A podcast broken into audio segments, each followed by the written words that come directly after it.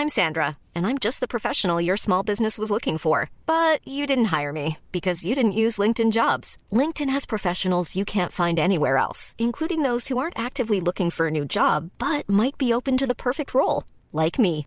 In a given month, over 70% of LinkedIn users don't visit other leading job sites. So if you're not looking on LinkedIn, you'll miss out on great candidates like Sandra. Start hiring professionals like a professional. Post your free job on linkedin.com/people today.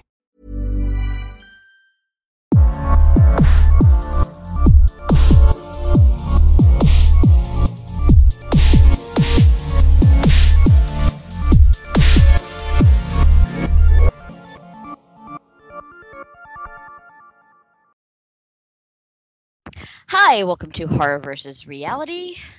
I am Anastasia, as per usual, and Morgan is with me. Hello, Morgan. Oh, hi. It's me. It's a me. Oh, It's a should- me. we shouldn't do that. we were making fun of Mario. That has nothing, literally zero to do with our episode today, which is Italian. It's a very Italian episode today. Very Italian. So today's episode is Gran Bollito versus the soap maker of Correggio. Yes. Yes. Okay, let's talk about how I came to this episode. Yeah. I don't remember how I heard about it. I think it was on a list of like, I don't know, like years ago. I think it was on a list of like weird crimes or something. Uh, cause you know how my insomnia rolls. But this was like before we even had the podcast. I knew about this case and I had been obsessed with it for years. And uh, I finally was like, I wonder if there's a movie about it. And I just Googled and there was. Yeah. I remember getting really excited a couple of years ago because um, the Evidence Locker did an episode, and I'm like, oh, they did an episode on a case that I love, and I was so excited. nice. Yeah, I, hadn't, I, I didn't listen to that episode, but I had never heard of her until you had spoken about it like a, a year ago. yeah, I've been talking about it for a while, like bouncing around. We should do this case, but I wasn't sure about what movie to do or if we'd be able to find it. And then I did find a copy, and I just was like, yeah, we're gonna do it. Yeah. I liked it. Me too. It's uh, this is our first horror comedy. Is it? It's a comedy. Yeah, absolutely. Well, Come I on. mean, some of some of the ones we've watched are really bad. Like The Dentist, isn't that a horror comedy? I don't think the dentist was supposed to be a horror comedy. I think the dentist was just funny because it was so over the top. It was so bad. Yeah. I I unashamedly love the dentist though Yeah. because it's so weird to see the guy who plays Sean from Psych's dad uh be a like evil dentist. That's that's just awesome. it is pretty great. Andrew brings it up sometimes still. it's one of those ones that stays with you. Like this podcast that I discovered through our podcast. Like I was Googling one of our episodes to send like the direct link from Spotify to a friend or whatever, you know? And this podcast came up because they had done a similar episode. Oh, cool. Yeah, it's called Hollywood Crime Scene. I think I've talked about them before. Yeah. Yeah, so they like during October did an episode on the dentist and Glennon Engleman. And I was like, Okay. um, that's that's like our episode. like we did that. yeah. and you uh those two. yeah, and uh it was interesting because they read or one of the co-hosts read a book like about Glennon Engleman and it apparently gets into his sex life. Oh God. Like it gets really detailed into his sex life and I'm like, we didn't talk about that. No, no, I did not read that book. I did not go as deep as I could have, but but you're often so busy that you're limited to like internet research. I've just been like buying books to help you. yeah, no, I appreciate that. Yeah, Yeah, you man. gifted me the last one, and you gifted me something else recently. oh, it was for this episode. I gave you my password to my Audible account. Ah, okay. And I just I've I've been buying books for the podcast on Audible. this episode, I'll admit, we kind of rushed it a little bit, but we still did a lot of research, honestly. Like, I've watched this movie front to back, like pausing it and typing and pausing and typing. I loved it. Yeah, I I watched it twice and and sat there and typed and rewrote and talked about things for, you know, several several hours. it's so great. Yeah, it's good stuff. So we're going to get into it. Okay. So I'm going to talk I'm not going to do quotes at the end or not quotes, but the like fun facts at the end cuz honestly, there's just so many fun facts sprinkled throughout my research that I don't feel like um, I needed to tack on random extra facts that weren't included. I love fun facts. Well, yeah, but they're they're sprinkled throughout Good. my my work. but you have to say fun fact, um, do I? Work, or will you just know that it's a fun fact or maybe you can like message me on Skype and then I go fun fact. um, we'll just see how it goes. or edit me doing that every time you have a fun fact. mm, mm. Mhm. I'm not sure that's what I want to do, Oh, But- okay. but but maybe we'll see. but I still love fun facts, even though. yes, yes, you do. So, so Gran Bellino in America, it was marketed as the Black Journal. That's not exactly what Gran Bellino. Um, my mind went cold. Um, that's not exactly. Yeah, that's not exactly what it translates to. It's more to like big journal, but whatever. It's not it's not important. Um yeah, so Gran Bollito, aka Black Journal. Uh it was directed by Mauro Bolognini. I think I said that right. Bolognini. Perfecto. Mm. uh, Bolognini began directing his own feature films in the mid 1950s and received his first international success with Wild Love. His other notable films of the 1950s and early 60s include Young Husbands, The Big Night, From a Roman Balcony, and they were all written by his writing partner, Pier Paolo Pasolini. Um, so he parted with Pasolini professionally in 1961, and he went on to direct two love stories starring Claudia Cardinale. Uh, those were The Lovemakers and Careless, and the coming of age films Agostino and Corruption um, before turning his talents to a series of international anthology films, which include The Dolls, Three Faces of a Woman, The Queen, and The Witches. Not to be confused with The Witches based on the Roald Dahl book. Different movie, just to clarify.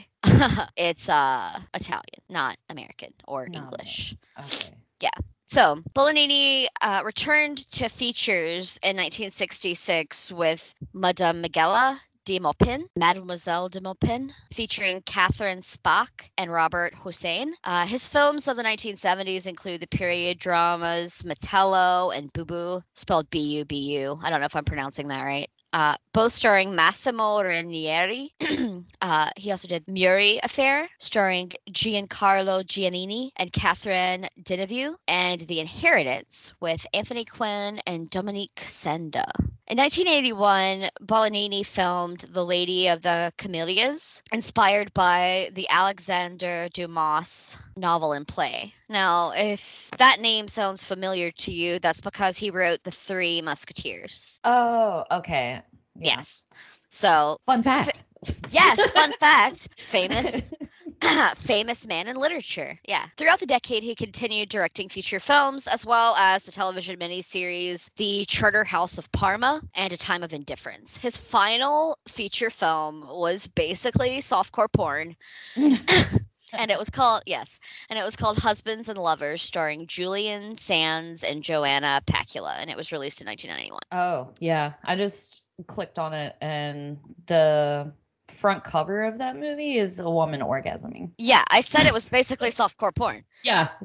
They even show know. it on the front. You're Yeah. right.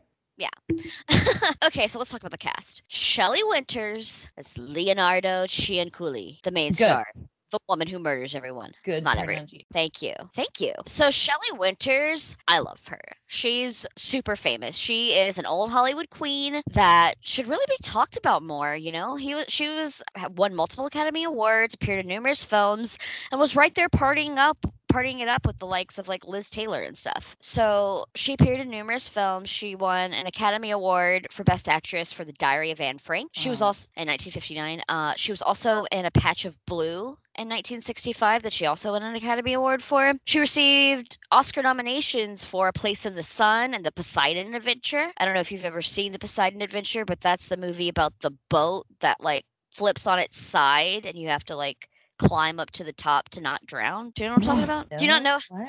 So it, it's it's about a boat that like capsizes and it turns on its side and is sinking, and the people on the ship are like climbing higher and higher to the part that's not underwater. Oh, Like so it's like, like- a long drawn out version of Titanic. kind of, but not.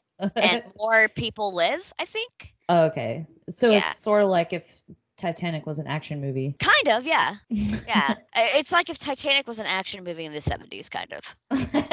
Yeah. Okay.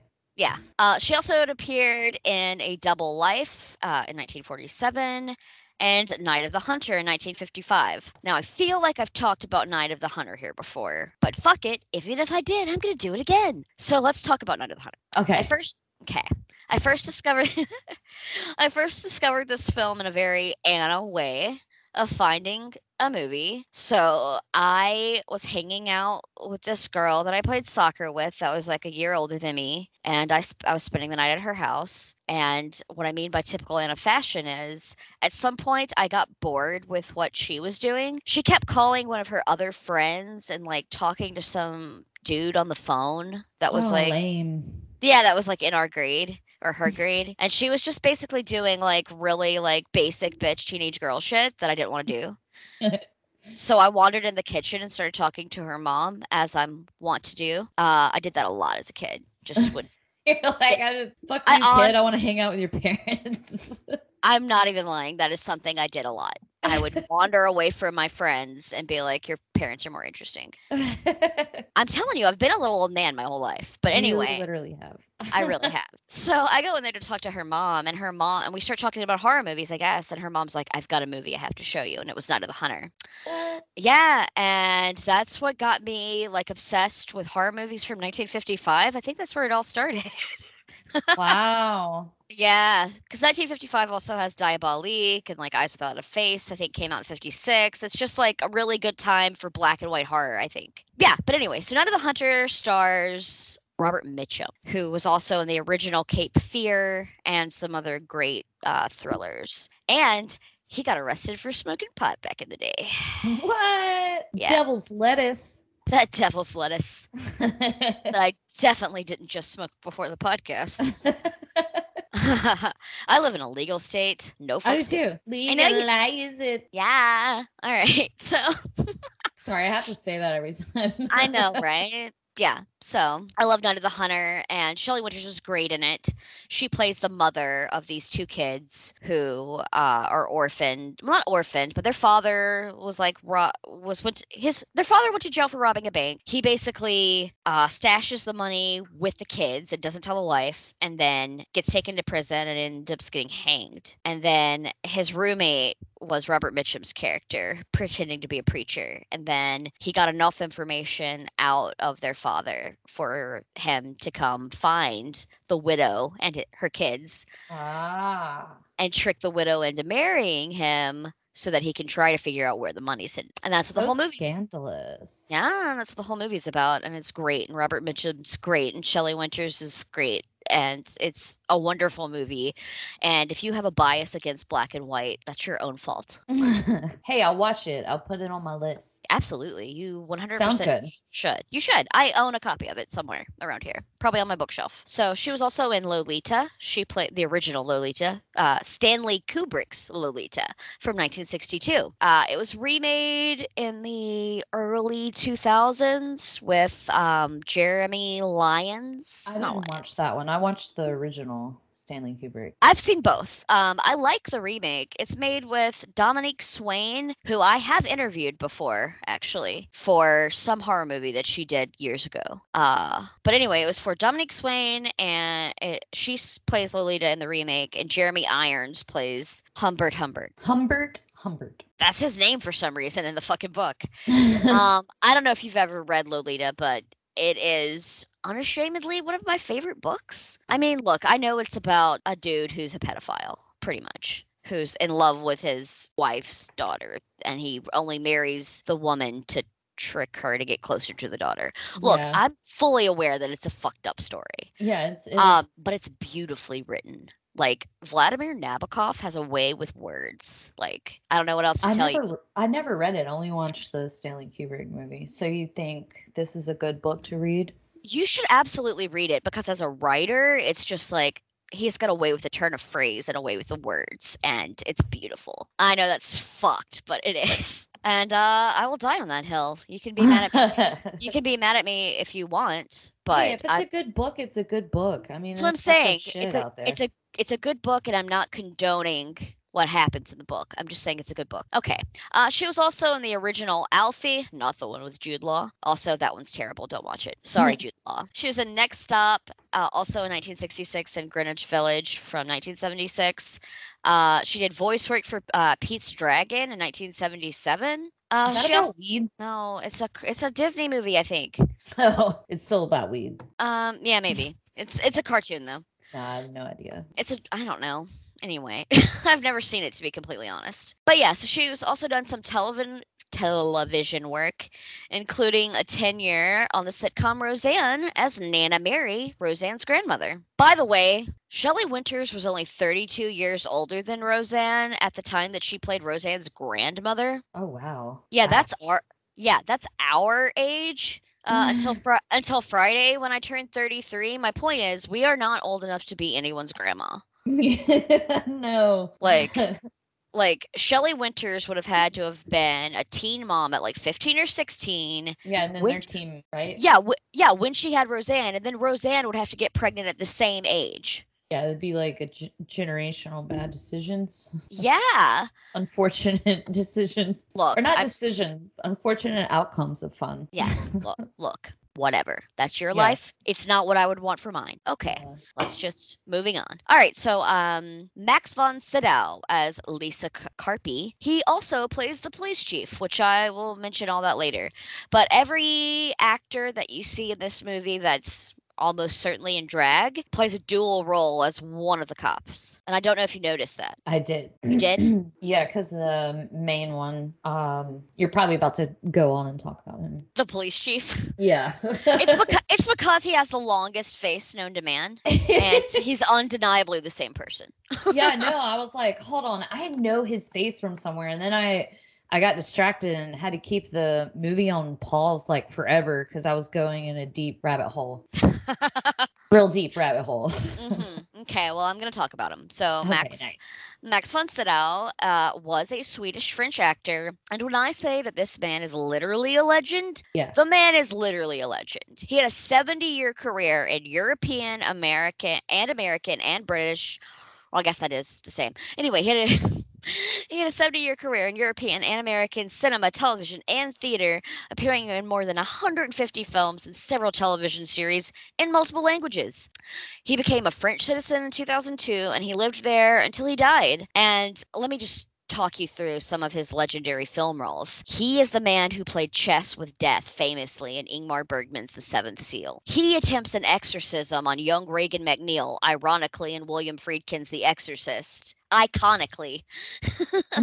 Iconically in William Friedkin's The Exorcist, which, if you haven't seen The Exorcist, what are you even doing here? Why are you listening to a horror podcast? Go watch The Exorcist. Who are you? Who are you? Go watch The Exorcist. It's only the greatest horror film of all time. It may not be my favorite horror film, but I can't deny its cultural significance and genuine terror that it evokes. Absolutely classic. Absolutely. Yeah, cla- absolutely classic. Yes. In addition to these iconic roles, he also played Dr. Kynes in David Lynch's Dune and the Three-Eyed Raven in HBO's Game of Thrones. Okay. And I'm not even and I'm not even scratching the surface of his long Yeah, you're really career. not. I'm like every time you go to say one, I'm like, nope, not that one. Okay, next one. Yeah. Like he's been in a ton of shit and he's amazing and you should do yourself a favor and get into Max to Max von Sydow. Sydow. He was in like a lot of Ingmar Bergman films. And if you're a cinephile, I mean, you got to go down the Ingmar Bergman rabbit, rabbit hole. All right, so Renato Renato Pozzetto. Uh, he plays Stella slash unnamed cop. Pozzetto is an Italian actor, singer, and comedian. In 1964, he and his childhood friend Cochi Ponzoni formed the duo Cochi and Renato. They recorded several successful songs, often written in collaboration with Enzo Jannacci. Now, these songs often had a satirical and or nonsense feel to them. Their most popular hit include hits include La Canzone Intelligente, uh, aka the Intelligent Song, and it's a satire about songwriting. and yeah, and Y la Vita la Vita from the mid 1970s through the first half of the 1990s. Uh, Pozzetto enjoyed a prolific career in film, where he became famous for his trademark pronounced Milanese accent and for his shy and stuttering way of speaking. In his uh, in the mid 2000s, following almost two decades of separation, he reunited with Ponzoni. Uh, yeah, they became friends again. Pozzetto. Oh, yeah Yay. Uh, Pozzetto has also lent his voice to Rox, the dog protagonist of the movie Look Who's Talking Now, for the Italian dubbing. Do you nice. remember that movie? Yes. yeah. It's for those of you who are too young to know what Look Who's Talking Now is, it's a ridiculous movie from the early 90s with John Travolta and Kirstie Alley. Yeah. And oh, yeah, the, it is. Kirstie yeah. Alley. Yeah. And the first one, The Baby talks, and the second one, the dogs talk. Yeah, really baby, ground. Right? I think so. Really groundbreaking stuff. I'm shaking. I'm shaking my head. Uh, yeah, Oscar winner right there. Isn't Joan uh, Cusack in that movie too? May yeah, I think so. I think she's like the friend. I haven't seen those movies in years, so but I still know enough that they weren't good. okay, so Alberto Lionello as Berta slash the bank clerk, born in Milan into a family of Venetian origins. After studying acting at the Accademia de Filodrammatici, I, I like really tried, man. I like really tried. All right. Um, so he started his career in 1949 in the stage company of Antonio Gandusio. He's uh, he got his first personal success in the stage play Le Pulce alle Orecchio in 1951. Then for several years he was part he had a part in the Wanda Osiris stage company. Uh, Lionello had his breakout in 1960 as a presenter of the RAI Saturday Night Musical show Canzonissima together with Loretta Masiero and Aroldo Tieri. He also performed the opening theme song La La La, which became a hit, ranking 13th on the Italian hit parade. In 1961, he started a seven year long collaboration with the Teatro Stabile in Genoa, where he got large critical acclaim particularly for his performance in Zeno's Conscience, which he later also played in a television adaptation, and in Carlo Goldoni's The Venetian Twins, which he performed in 33 countries, including in Broadway. Damn. Damn. Like also, yeah, also Alberto, out of all the men that dress in drag in this, he's the best looking. I as as a woman, best looking as a woman? Yes. Uh, okay. He looks the best. He plays Berta. Berta looks the best. Berta looks the best. Berta looks yeah. the best. I, I agree, but as a man, I think it has to go to Max von Sydow. Max is handsome, but not in a way that um I'm attracted to. Does that make sense? yeah. Like I acknowledge that he's fine looking, but I'm. But yeah, I, Berta looked more like a woman. Yeah, well, I have I I'm more into androgynous people, if I'm being really honest. Yeah. I like I like androgyny. I can. I just do. I I can agree to that. Yeah, androgyny is just great. All right, so um, Milena Vukotic as Tina the Mute Maid. like we'll get into it when we start talking about the film, but this woman has some incredible faces that she makes. and she if, has if that's her scream, it's amazing. I know. And she has the sharpest nose I've ever seen in my life. It really is. You could cut someone with that nose. Yeah, seriously, it's very sharp because every time she very, turns, I'm like, ah. You're like, God damn, that's a pointy nose. yeah. yeah, for real though. Uh, Vukotic was born in Rome to a Montenegrin comedy playwright father and an Italian pianist slash composer mother. As a child, she studied acting and classical dance in Italy and France. She's a brilliant character actress. She became well known for her role as Pina Fantozzi in the Fantozzi series of comedy films, winning a Nastro d'Argento for supporting actress for her role in Fantozzi and Paradiso, and later in her life for the role of Grandma Enrica in the TV series Un Medico in Famiglia. Mm. hmm She worked with she's worked with the likes of Federico Fellini, Louis Buñuel, which we all know Buñuel is a personal favorite of mine, but I have the artwork from the film poster of Louis Buñuel's film The Discreet Charm of the Bourgeoisie tattooed on my left shoulder. Nice. Yeah. Yeah.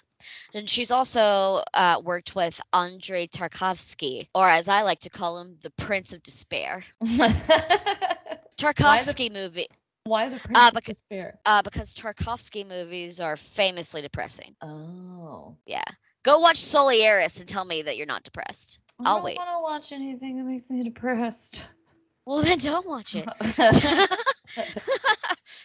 uh, on stage, she became one of Rina Morelli's favorite actresses and worked with other prestigious theatrical productions with directors like Franco Zeffirelli, Gio, Giorgio Strehler, Paolo Poli, and Jean Cocteau. Uh, she had a recurring role in the French television series Une Famille Formidable. In 1987, she played in the German series Anna, uh, which was a big success in the German speaking countries. I mean, it's a good name. I'm not gonna lie.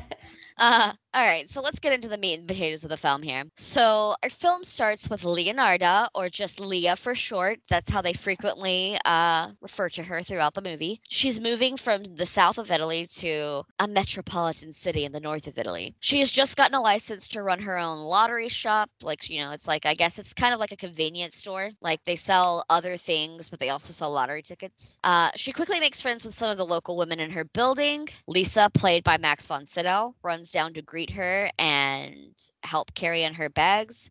She's been helping Leah's husband and son get the lay of the land. Uh, she doesn't care for the for the house that she's just moved to at all. Leah doesn't. Uh, she says to her husband that she doesn't like the look of it, and then later on she complains that it faces north, which is bad luck according to her. Not too long after she's kissed her son hello and started to accept the new situation, Rosario, her husband, has a stroke. And okay, look, I'm not I'm not making fun of the actor, but his portrayal of a stroke is fucking hilarious.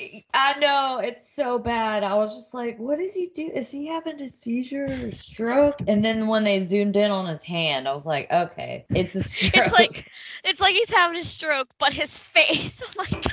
he's like, oh, He has- He- and by the way, he has that same look on his face the rest of the movie. Like he just looks perpetually shocked. yeah, just super shocked. it's fucking hysterical. I know I couldn't take him seriously. No, like the man is in danger and is in a place that's like not super safe for him. I mean, maybe it's safe for him, but like he's not in a great like this woman's not taking great care of him or anything, you know? Like he could he could definitely be getting better care and he clearly has needs that aren't being met and you feel sorry for him, but at the same time like you just look at his face and you have to just crack up. How do you not? Google Google Rosario from the Black Journal or Gran Bollito and look at his face. Pause the podcast. Do it right now and go yeah, look it go. up. You can get there if if it's too hard to spell. You can just look up this movie on IMDb. Well, and I mean, you it. also you also listen to the episode. It's literally in the title Oh. of of whatever you just clicked on to listen to this. Refer from there. um okay so she oh this is it's even worse because she yells at him like while he's having the stroke she tells her son to go get a doctor but then she yells at her husband to stop having the stroke yeah, just stop this right now. she's like stop it stop it uh, and then she's like i told you this house is bad luck while he's having a stroke good God. Oh. and then she basically, yeah, okay. So they hire a young mute girl named Tina to help care with Rose for Rosario and the house. Like right before he had the stroke, he was like, "I'm gonna help. You know, we'll get somebody to help clean this place because it's too big. You're right, it's a little too big. We'll just get a, a maid." So they get a maid to help clean and take care of Rosario. Uh, later at her little lottery shop, Berta bops in and she wins the lottery, and it seems like she's been buying tickets for a while to try to move to America with her husband, who, by the way, she admits that she hasn't seen in 20 fucking years. I'm sorry, why are you going to live with this man that you don't even know anymore? Hmm? Hmm? Hmm? oh my god, that whole thing, like it the whole story. I mean, she adds to it later on what else she did. But still, like what? What? The all these ladies have wild lives. I know. She's like, if only I had taken the ticket that he had given me and gone to America instead of giving it to my sister.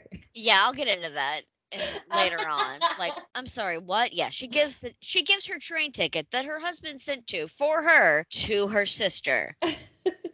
For some reason. Not train ticket, ship ticket. I don't know. Yeah. Oh yeah, you can't get from Italy to United States. yeah, they weren't they weren't flying. Planes were yeah not commercial yet. I don't think, or if they were, because this is like this is like right before World War II. Yeah, it's it's like 1938. Eight, I guess. Yeah, it's like 1938ish. Yeah. Okay, so yeah, it's it's yeah, you're not flying commercially especially if you're like not super in wealthy. Europe. Yeah. Okay. So yeah, you're not flying across from Italy to America right before World War II. No. Okay. So he was waiting for her in America after World War One, uh, Berta's husband, but she decided not to go. Instead, sending her sister, like Morgan just said, her sister's children and a servant to America for her husband instead of herself.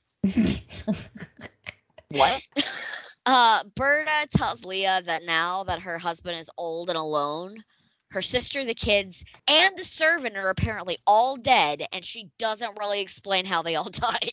Yeah. Uh, yeah. But I love Berta. She's saucy and fun, and she flirts and she makes naughty sex jokes at every chance she gets. I know. Oh my god, it's so great. yeah, she's she is in, she's instantly the most likable character in the whole film. I love her so much. I do too. Yeah.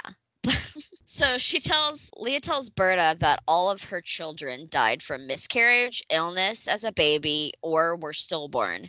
By the way, the subtitles kept saying that it was an abortion, but I mean, she clearly says that they died in her womb, like while she was still pregnant and very much meaning to have them. So they meant miscarriage. It was just poor translation. What with abortion? Yeah. Well, sub- for uh, well, people don't know this, but at a certain point when it is a miscarriage. It's not the medical term is abortion, spontaneous Oh. abortion. Oh, all right. Well, st- I, okay, but still, like in common, in layman's term, you just say miscarriage. Yeah. Yeah. So I guess I guess that's like a really literal. Um, Translation. that's all I meant by that was that it was a super literal translation. Yeah. Um, but yeah, they either died by miscarriage, illness as a baby, or were stillborn, and that Mikhail is her only surviving child. It's why she smothers him in love and is overbearing, way overbearing. Wait. I will get into it just how far over the line she goes because it's ridiculous. Uh, but she's super overbearing, enough to do anything to keep him alive out of the impending war and away from his new girlfriend Sandra, of whom Leah doesn't like or approve of. She hasn't even met her yet, but she doesn't approve of her. Uh, she get she first get wind gets wind of Sandra's existence at the church where Mikhail has brought her. She asks Lisa about her, and Lisa tells her that Lee and Lisa tells Leah that Sandra is a gymnastics teacher from out of town that is staying with some of their neighbors. Uh, Bert, which happens to actually be their one of their friends, who I'll talk about later. But anyway, so uh, Berta comes into church late just as Mikhail and Sandra slip out. True to character, she gus Berta gushes over how attractive she finds the priest. I like She's how like, she rubs her lips. yes, she's her like mouth is open. she's like, oh, he's so attractive. Rubs her lips, and then she like crosses herself. no. She's like looking him up and down as she crosses herself. It's so great. yeah. Um. She, she starts praying. I fucking love her. She's so great. She's like the old lady I'd want to be friends with for sure. Me too. I'd be. I'd. I'd hang out with Berta. She sounds I like would good time. definitely hang out with her. Yeah, She sounds like she seems like she'd drink martinis. Yeah, I would drink a martini with Berta. Absolutely. After the service, Lisa confides in Leah that she has seen the devil in the church right where Leah was previously sitting. Lisa says she has tried garlic and a bunch of other superstitious remedies to keep the devil away, but that yeah, that she continues to see him. Leah is dismissive of this and tells her to just make a cross and dips Lisa's fingers in holy water and crosses her forehead, heart, left shoulder, right shoulder.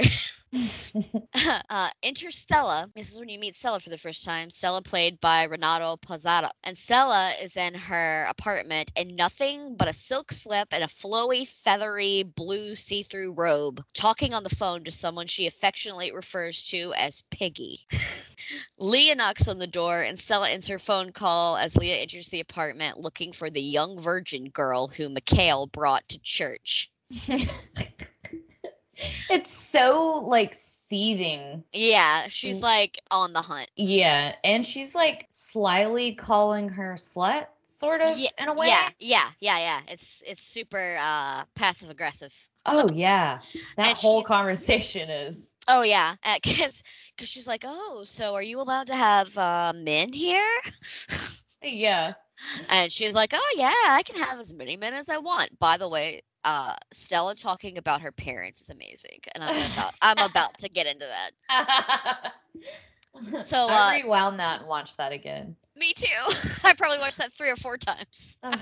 So Stella tells her that she sleeps in the other room and that she's a good girl who teaches and that she doesn't dance for money, as Leah suggests. Leah, yeah, Leah inquires if men are allowed to sleep in Stella's apart or to visit Stella's apartment. She says there are. I can't stand any rules.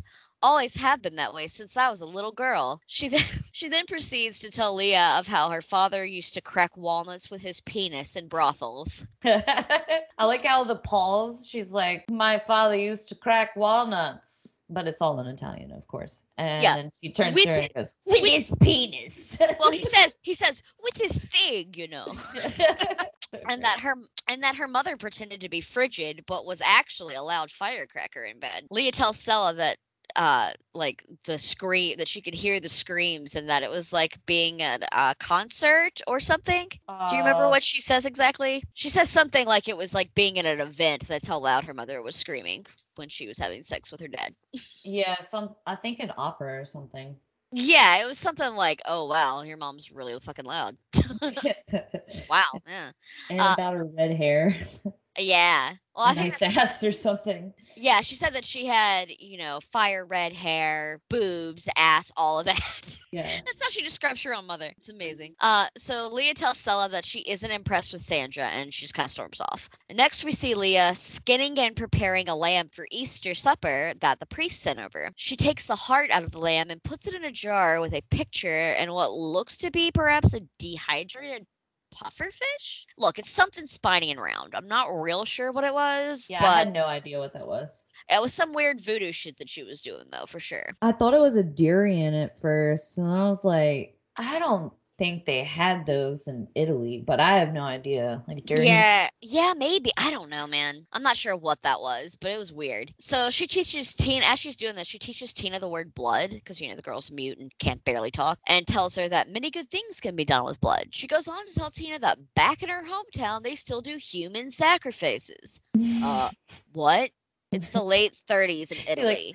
no, they don't. No. Who the fuck? Who the who the fuck do you know, Leah, that's still doing human sacrifices? yeah. What? Yeah, no. Uh, now a little. Now, now a little get together is happening, and Stella is singing a silly, a silly kind of repetitive song, and uh, everyone seems happy. Bert is still flirting with the priest. Leah is flitting about and serving food and tea, and Rosario looks scared to fucking death as he stiltedly shouts for cake. At this point, we haven't seen her kill anybody, and then there is no reason to believe that he has seen her kill anyone, but this shout of cake seems more like a warning than a request. At the very least, it certainly is foreshadowing. Stella walks over and grabs her glasses from Stella's roommate hastily, almost accusingly. Like, those are my glasses. Don't touch them. You know, Lisa walks over to Father Honorio, that's the priest's actual name, by the way, and asks him for advice about her friend's uh, frequent sightings of Satan. like this, this poor girl, I feel like she's schizophrenic or something. Like she keeps hallucinating. Yeah, I know. It's really terrible. Like the at first it was like I saw the images of the devil, you know, he was behind me or like in your seat or whatever, and then it starts getting super sexual. Yeah. Every time she brings it up, his like talking about his penis or him being naked on her her table and stuff. Or touching her. Yeah. Hitting, or hitting her. Yeah. Yeah. It gets weird, but we'll talk about that a little more later. so, while Lisa is frantically discussing her devil trouble, Stella is whistling and playing the piano, and the tune sounds like it came right out of Ennio Morricone's brain. He's the legendary composer behind the music of spaghetti westerns like The Good, the Bad, and the Ugly, and his music has been featured heavily in Tarantino films, uh, the last being Django Unchained. Morricone basically said he didn't want to, didn't enjoy the experience of working on Django and didn't want to work with Tarantino on anything ever again after that. Ouch. Oh wow. Yeah. Damn. Yeah. But yeah, don't you agree that him whistling there playing the piano looked like, you know, it could be a gun down at the OK Corral any minute? Yeah, no, it really did remind me of um oh man, um It made Clint me think, Eastwood. Like Yeah, good, bad, and ugly, few dollars more. it, yeah, it made me think of spaghetti dollars. westerns and it made me think of Kill Bill. Yeah. Like for a And- minute there, I was convinced that that tune was in a Tarantino film. And I Googled frantically, but could not find anything to support that. But yeah, I tried to make that connection, and it's just it's just similar, but it's not the same. But anyway, yeah, so that whistling song in that scene uh just reminded me of Sergio Leone's uh Once Upon a Time in the West. It's like my favorite spaghetti western of all time. And I know all the words and it's Is so that- good. is that the? Oh, I, I'm not doing it right. I know what you're talking about. How about that? Yeah, I- it's it's really good. yeah, I know what you're talking about. I mean, Okay. he he directed the good, bad, and the ugly, and that's I mean, you've you probably know that whistle from everywhere. But Once Upon a Time in the West had all those like repetitive sounds and whistling noises. Mhm. Like, I mean, that's like his thing. So, Well, yeah. like throughout that whole movie, there's like a whistling, and it kind of rem- did bring me back to Once Upon a Time in the West. And if Okay. if you want to watch a good spaghetti western, it's a really good spaghetti western. Okay. Okay. Yeah. The next, I will say this: the, the next western on my list is actually Bone Tomahawk. Hmm. That's the next western I'm gonna watch because it's a horror western. And it's supposed to have this really grisly scene, and it's got it's got my man Kurt. Uh, Oh, Kurt Russell. Yeah, it's got my man Kurt Russell in it, so I can't pass that up. It's it came out like three or four years ago, maybe five years ago. I just haven't watched it yet. Oh, yeah. I watched the trailer of this, but I've never watched it. Oh, it looks scary. It's supposed to That be really big good. guy, Yeah. big guy. Yeah, it's supposed to be good. But yeah, okay, so Maria, Father Honorio's sister, comes over and sits next to Berta, expressing that she will be missed after she moves to America. Sentimental, Berta tries to take off one of her rings off of her finger to give to Maria, but it won't budge. Not even at, not even after Berta licks her finger Yeah. finger in an attempt to give it some lubrication. Maria warns her not to take it off because it's bad luck. Everyone's so superstitious in this movie. yeah, everybody's like, that's bad luck. Yeah, and begs her to write at least once a week after she moves to America. Leah gives a toast to Berta and her new life in America. It's almost the big day. Berta leaves for America tomorrow. Now they're going to get her ticket for the ship, and she sees a huge mural of the ship, and it freaks her out. And the idea of being on a huge boat, and but Leah forces her to go get her ticket. Uh, she stops in. She stops in what Leah does. Stops in what I guess is like housing for college or something, like a dorm maybe. And she's looking for Mikhail, who is, as his friends put it, studying anatomy. Uh, uh, meaning he's in bed with his girlfriend. Uh, Leah tells Mikhail that she wrote to him about her visit. She's outraged that his girlfriend is unashamedly lying down with just a sheet covering her, nonchalantly talking to her. Leah tells Mikhail to pack his bags and to come home right now, and he's like, um, uh, please leave. I want you to go. She calls him ungrateful and pitches a fucking fit, saying things like, I gave you everything my hair, my nails. And she does say that she literally ripped her nails off and, like, sacrificed some of her hair yeah. to the to the devil at some point to get Mikhail to live before he was born. Crazy shit. but then um, Mikhail pulls her out out of the room and's like deeply embarrassed that his mother's showing this display of overbearingness in front of all his peers and his girlfriend. yeah. uh, Yeah, crazy, crazy levels. Yeah. She slaps him and storms off, and he refuses to go home with her. Um, on the train home, Leah looks miserably out the window while Berta talks of all the men that had been on the ship with her husband when he went off to America and how sad he looked waiting and crying. She's like, I don't know why I'm thinking about all the men that were on the ship, but boy, do I remember them. They were all so young, so handsome. She's so many men. She's so horny. Yeah. She's the horniest old woman in the world. Oh my god, it's hilarious. Okay, uh, back at home, Leah see Leah saws the ends of two of the legs off of a table on one side so that it slants at an angle, and she read she wrings something out on the table. It looks like meat almost, but it's like a big spongy blob of something that has Yeah, water in it. Yeah, I don't know. Oh, oh, that had the water in it. That was Yeah. soap, I think. Was it? Oh god, it didn't. I don't know what it looked like or what it was exactly, but it was gross. cheese. Maybe I don't know. It was gross looking though. mozzarella. it looks like a mound of fucking flesh, is what it It- looks like. It looked like mozzarella. Ma- no, it didn't. No, it didn't. Yeah, it did like a big, big Is it- is- mozzarella. Is mozzarella that color before? It's, It's like white. Wasn't that white? no. It was like this Uh-huh. weird fleshy tan color. Well, yeah, the whatever it's called that you squeeze out of it. Um, Mm. rennet? No, it's not rennet. I don't remember what comes out of the first squeezing phase. Hmm. I'm Well, if cheese maker, but if any cheese makers Yeah. know. if you know for sure that that was mozzarella, I did not know mozzarella looked so gross to begin with.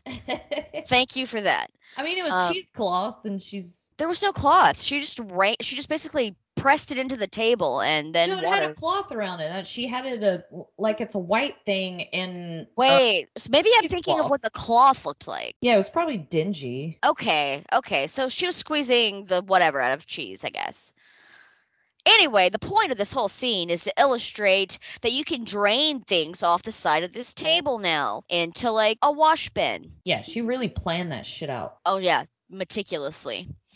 So Sorry, I got you lost on the cheese. it's it's fine. Um, satisfied with what she's done, she says to herself, "Now I'm ready." The doorbell rings, and it's Berta. Leah invited her to sleep over that night uh, before the trip, so she could see her off. Berta struts about in her new outfit, clearly happy and excited about the cruise. Leah shows her off to her room for the night, and we cut to the couple spinster neighbors that uh, enjoy spying on Leah and her friends. She calls Berta the crazy one, and that the other one replies they're all crazy. And to that the first and to that the first girl says, It's the best looking one then. And like I said earlier, the actor who plays Berta is easily the most attractive in drag. So they're not wrong.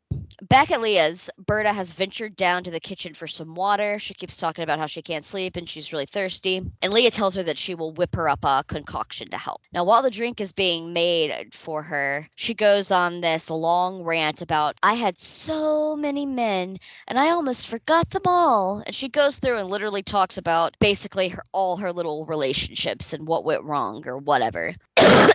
she says that her husband is practically a stranger, a nobody, and that he's old. And right after she says that, Leah off screen cleaves her in the neck and decapitates her. the way the head flies. Yeah, wow. It's yeah, it's comical. Uh, you don't see much gore save for some blood on the table that she's wiping up, and Berta's hand with that ring that she tried to give away earlier still on it as it's boiling in a pot with the rest of her body. Why would you not take the ring off? yeah, Like, you've already clearly cut her up. Cut that part out. yeah. Like- just take that finger off. Yeah, just take that finger off. Like, really? You just left. Okay, I, I, she planned it so meticulously, but leaves details like that. I just don't understand. Look, I'm just saying I'd be super thorough if I was planning on murdering anyone. yeah, yeah. Definitely. I mean, I'm do not. a crime podcast. You have to. Yeah, yeah, you have to know what you're doing. I I, I mean, I, I legitimately am a, uh, am a gentle soul. I cried when I ran over a frog once, but you know, I would be thorough. You see her pour caustic acid in or lye in the pot to help break down the fat, and later the next day, I guess, or the next morning, you see Tina helping her grind down the bones into a fine powder that she uses for flour. Gross. Yeah. So next, Leah is giving her grown ass son, M- Mikhail, a bath, and we see all of him from sternum to flaccid penis. I know Italy is has a more open and intimate culture than we do in America, but I gotta assume that this Yeah. is weird in most places in the world. That's definitely weird. He's an adult. Like Yeah. He's an adult male. full grown ass man. He's like 20 years old. Like what? yeah, he's in his twenties or so, and she's like soaping him up and wiping Yeah. him down. And she's like really close to his dick at one point. You're like, yeah, this super is close. this is like inappropriate. This Like her head went down, and I was like, no. And Oh my god. Did you do the same thing? Yeah, I, well, I didn't think that was gonna happen. What- Okay, but- I went no. but but like out loud. but I did go. Oh, that's some interesting camera angle right there. Mm, yeah. Uh, so uh, she tells him that she wants to go to him to go to this dance with her, and he says that he would like to do that. And then later at the dance, Sandra shows up, and Leah is instantly so insanely jealous and angry and hurt. And Le- then you see Lisa show up with, I think, another male actor in drag as a woman, although this one isn't a main character.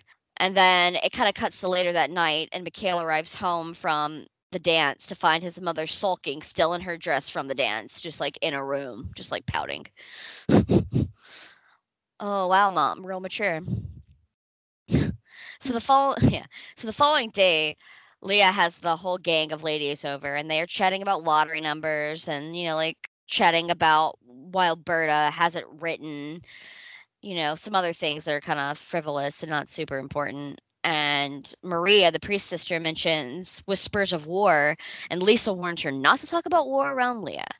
And Leah brings out her dead man's bones cookies. Yeah, what the fuck? Bit on the nose, considering they're literally made out of Berta's bones. And they look like fingers. They look like fingers with blood on the end. Yeah, it's like a bad paint job, like a nail job. Just reminds me of like a long fingers with either blood or a bad paint job. It looks like some like cheap things that you would wear on your fingers for Halloween or something. the witch fingers. Yes, that's what it looks like. It's just it's so absurd. But they're like all sitting there eating them and going, "Oh, this is so good." Mm. And then uh I think it was Berta who's like, "But this isn't flour though, right?" Or not Berta. It's um uh, Stella. It's Stella. Sorry. Is it Stella? Yeah, Stella's like, "Oh, these are so good." Like, but but what's in them? This is not flour, she says. And then she's like, "Oh yeah, there's it's not just flour. There's also this hard bark back from the south where I grew up that they send to me that you have to grind down in the mortar with a mortar." It's like, "Okay, whatever." And then and then uh the maid yells out, "Phosphorus." That's what it's got in it, phosphorus, because that's like one of the words that she's learned. yeah, phosphorus, phosphorus. Phosphorus. What? Mikhail drops by and Lee slaps his hand away as he tries to grab a cookie, and she tells him that the cookies have too much sugar for him and that she paid too much to fix his teeth. But I think it's just because she doesn't want him to eat her sacrifice. yeah, because she it's- eats it. Yeah, she doesn't have she doesn't care if she eats it, but like the person she's trying to save can't eat the sacrifice in her mind or something. Ah, maybe. I mean, it's it's I, well, yeah. I mean, it's all crazy logic anyway. But I'm just trying to like get in her headspace.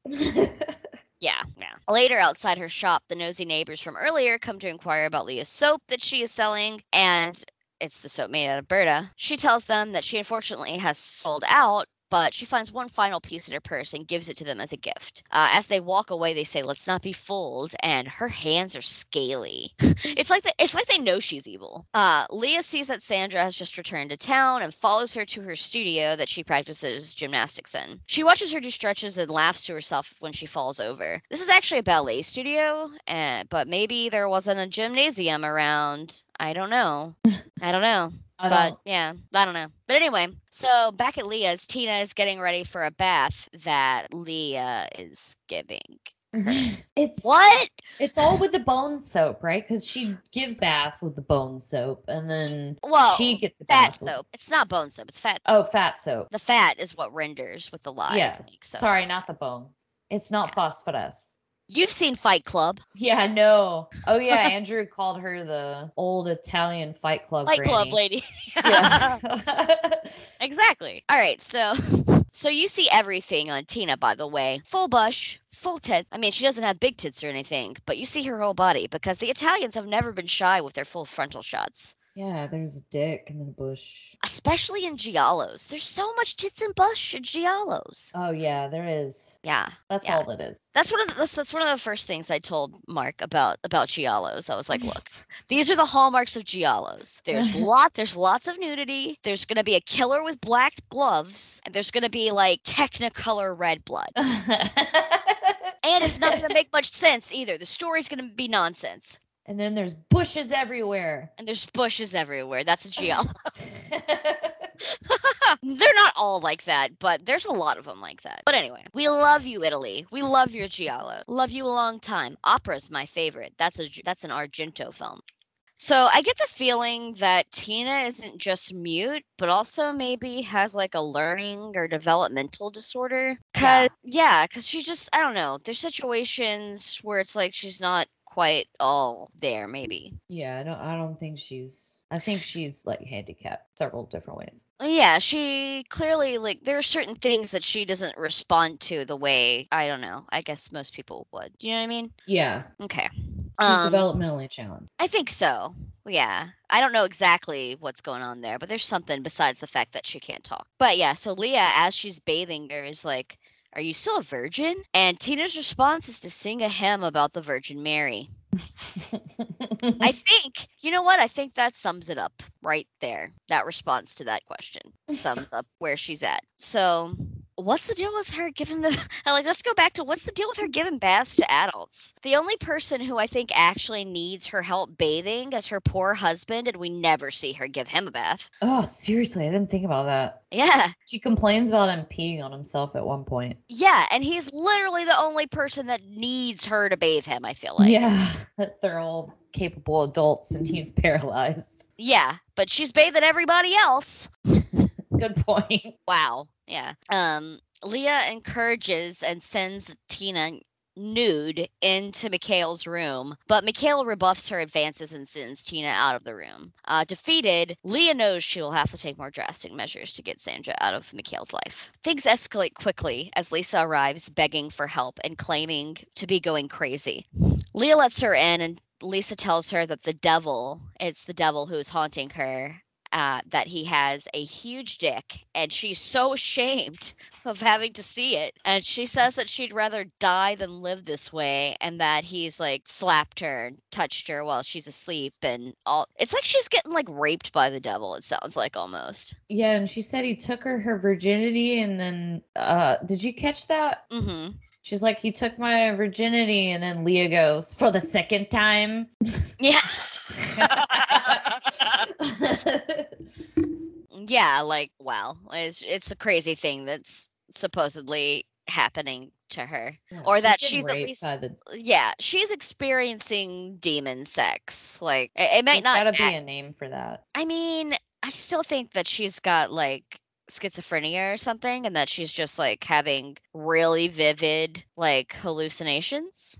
Yeah, she's definitely delusional. So Lisa says, or uh, Leah says that she'll make Lisa a warm something to drink to like calm her down. And Lisa says that uh, it's good. And then so Leah's response to that is, it pairs well with my dead man's bones. And calls it like old woman's milk or something, Yeah, I have no fucking clue. which is the most disgusting name for a drink. Old wo- No. Mm-mm. I don't want old woman's milk. What is that? But but given the way they act after drinking it, I feel like it had booze in it because she's like weirdly giddy and kind of drunk acting after that. Uh, Leah like walks into the kitchen and Lisa uh, and she's convinced by Leah that laying flat on her slanted table will make her feel better. So Lisa does this and she's like, "Oh, you know what? It actually does feel good. I think I'm like my blood's like circulating better or something." And she goes, "You know, earlier I was you know, I was lying. But now I think I'd actually I'd like to die. Like how beautiful to die. And then Leah slams a cleaver down, beheading her. Ask and you shall receive. yeah, right. It feels like that a bit. I mean, like, she was I can die now. I mean, she was definitely going to kill her whether she said she was at peace or not. But I mean, at least at least it sort of seems like Lisa kind of wanted to go. Whereas like no one else did. Everyone else was still like planning to live their life, but Lisa was like, "You know what? It's a good day to die." yeah, she's like, I'm having all these hallucinations, and now this feels fine, so I'm ready to die. I'm good. Just yeah, that is just that's putting it out there. yeah, that is kind of kind of how it plays out. It's a little odd. The following day, yeah, the following day, Leah goes to cash in Lisa's bonds, and the bank clerk tells her to reconsider because the price of bonds is expected to rise. But Leah insists, and like I said earlier, the actor who's playing the bank teller in this scene is the one who plays Berta. So this is you getting to see him what what he looks like as a man. Oh, okay. I didn't catch that one. Yeah, that's Berta. Berta's the bank teller. Uh, meanwhile, the nosy neighbors go to the priest's sister and tell her that the soap that they got from Leah is preventing them from sleeping. They said it's like the devil is in the soap and that the soap doesn't smell very good either. Uh, she sends them away angrily, but does notice that something isn't quite right with the soap. Later on, Leah has Sandra over for dinner with the family, and it is awkward. Tina at one yeah, Tina at one point like pulls Sandra into the kitchen where Leah does her killing, but Sandra doesn't quite understand what Tina is trying to tell her. Tina's pointing to the table and looking at her instruments, clearly trying to say terrible things have happened here, but you know, Sandra doesn't really know what, what she's trying to say. And she gets interrupted by Leah who's like, "Don't ever do what you're doing." Ever again. Say it. Tell me that you won't ever do it again. Say it again and again. And she's like, I won't do it again. I won't do it again. It's a little traumatic for the girl, for sure. Mm. But the dinner's interrupted by the priest, who begs Leah to come quickly because his sister is sick. So Father Norio as they're go walking quickly over to Maria's apartment, he's like, So Maria, all she was saying was something about the soap. Leah seems to instantly know her mistake because she ducks quickly into their bathroom and finds Berta's ring sticking out of the soap. I said it earlier. That ring, it was stupid of her not to take it off the woman's finger. I know that's what I was like confused about because that's why I thought bone soap because I thought her finger was in it, but it's just the ring, right? It's just, well, yeah, if the bones were clearly removed and it shows her grinding up the bones later, so she separated the two things. Yeah, she didn't pick it out then. No, no, that's what's so absurd. Like, I'm sorry, It's- what? You picked like bones those- out, but left a ring in. Have you ever heard of those jewelry candles you can buy? I have bought one of the bath bombs before that has like a ring in it. Yeah, that's what it reminded me. that's what it made me think of too. Absolutely. like, oh, it's a surprise. I gotta be honest. Well, if I didn't know that it was someone who went missing's ring, I'd be like, "Ooh, free ring." yeah, no, I wouldn't even say anything. Yeah. be like, nice gimmick, Yeah, right. Okay, Leah. So clever. You should have gone into marketing. So she grabs the ring and stashes it in her pocket before going to talk with Maria. Leah admits to Le- to Maria that she killed Berta, that Berta is dead, and Maria's basically like, "I'll tell the cops." But later, we're at her funeral, and we're, I guess, to assume that Leah had something to do with it but she's attending the funeral with everyone else and is not in custody. So we don't really know exactly what happened to the sister, to the priest's sister, Maria. All we know is that she's dead now, and she didn't rat out Leah, I guess. Yeah, she So- didn't get a chance to. She didn't get a chance to. I don't think Leah gave her the chance to. I think Leah probably like smothered her or something. Yeah, I think that's what it implied because she was laying in the bed Yeah, yeah. and she had the pillow on her stomach when she was talking to her. Yeah, I think she just got smothered. So a detective, played by Max von Sydow, he's the chief uh, in this also. He has Leah come in for questioning due to Berta never making it to America or even boarding the ship, despite her luggage already being sent ahead. Leah proclaims her innocence and is immediately very defensive, and she gets up and she says that she's just upset about the new this news, in addition to the death of Father Honorio's sister. Back at home, Leah has Stella over and complains about how people gossip about the German whore, referring to herself, Stella is, and how sad it is to be alone and foreign. She begins to play a somber song of the piano, and as Stella plays and sings, Leah comes up behind her and offs her like the rest of them. Just whack! and then I love that later she wakes poor Tina up out of a dead sleep and is like, There's some dirt under the piano. Clean it up and go back to bed. Yeah, Um, what the fuck was that all about? Yeah, and then like, oh, I've got to go somewhere, but I'll be back. It's the middle of the fucking night. What? Like, how is that not fishy? You know? Mm, Yeah. Mm, yeah. Uh, yeah. So she goes. She goes off to Stella and Stella's roommate's old place and steals something from Stella's roommate and kind of makes it look like Stella robbed the neighbor. Because then we're in, or robbed her roommate. Because then we're in the neighbors, the nosy neighbors' apartment, and they're reading the newspaper that said that Stella was the one who robbed the neighbor or her roommate and then took off perhaps in connection to the disappearances of her friends Lisa and Berta. Like that's what the headline said on the newspaper. And they're like, that seems fishy. That doesn't sound right. Because they've been on to Leah this whole time, apparently. Then Leah's worst nightmare happens. Mikhail is drafted for the war. No. No. Uh she Did literally everything I did. I know. She literally slams the door in the cop's face and is like, "No, go, you have the wrong house. Go somewhere else." Like that's gonna stop it. And I mean, which is great because he just slyly grins and just slips the slip under the door. Like, yeah, he can't still stop. gets it in. Yeah, like you can't stop this lady. It's happening whether you like it or not. So Mikhail, she goes to pick up Mikhail, and Sandra's like supposed to stay with Leah and Rosario, but she doesn't want to stay there. She tells Mikhail that she doesn't feel comfortable or welcome, and that she's only staying with his parents for him. What a girlfriend. Because I wouldn't stay with this mother. Fuck that guy. You're not. You're not worth your mother's trouble. yeah, seriously. I would Sorry. like, nope, I'm out. Yeah, sorry. You're your too mother. much of a mama's boy. sorry your mother's a deal breaker um and it, what's what's crazy to me is she clearly knows at some point when they're in alone in the room together sandra says to leah enough with the sweaters and the baths like she she knows that the mom's been bathing her adult son Yeah, it's so fucking weird. What's crazy is she knows this and has not broken up with him Yeah, for real. That's like close to incest. Yeah, I'm sorry if I found out that my mom, that my boyfriend was getting bathed by his mother. I'm out. Yeah. I'm No, out. I, I think I think anybody that is well put together would be like, all right, this Yeah. is no. That's too much. Yep, I'm out. A little bit of relationship advice. If this is happening to you today, run. Yes, Run oh my- away. Oh my god, run. Why have you not run if this is happening? Yeah. Um, this reminds me of an American Dad episode, actually, because we all know that I love that show. Mm-hmm.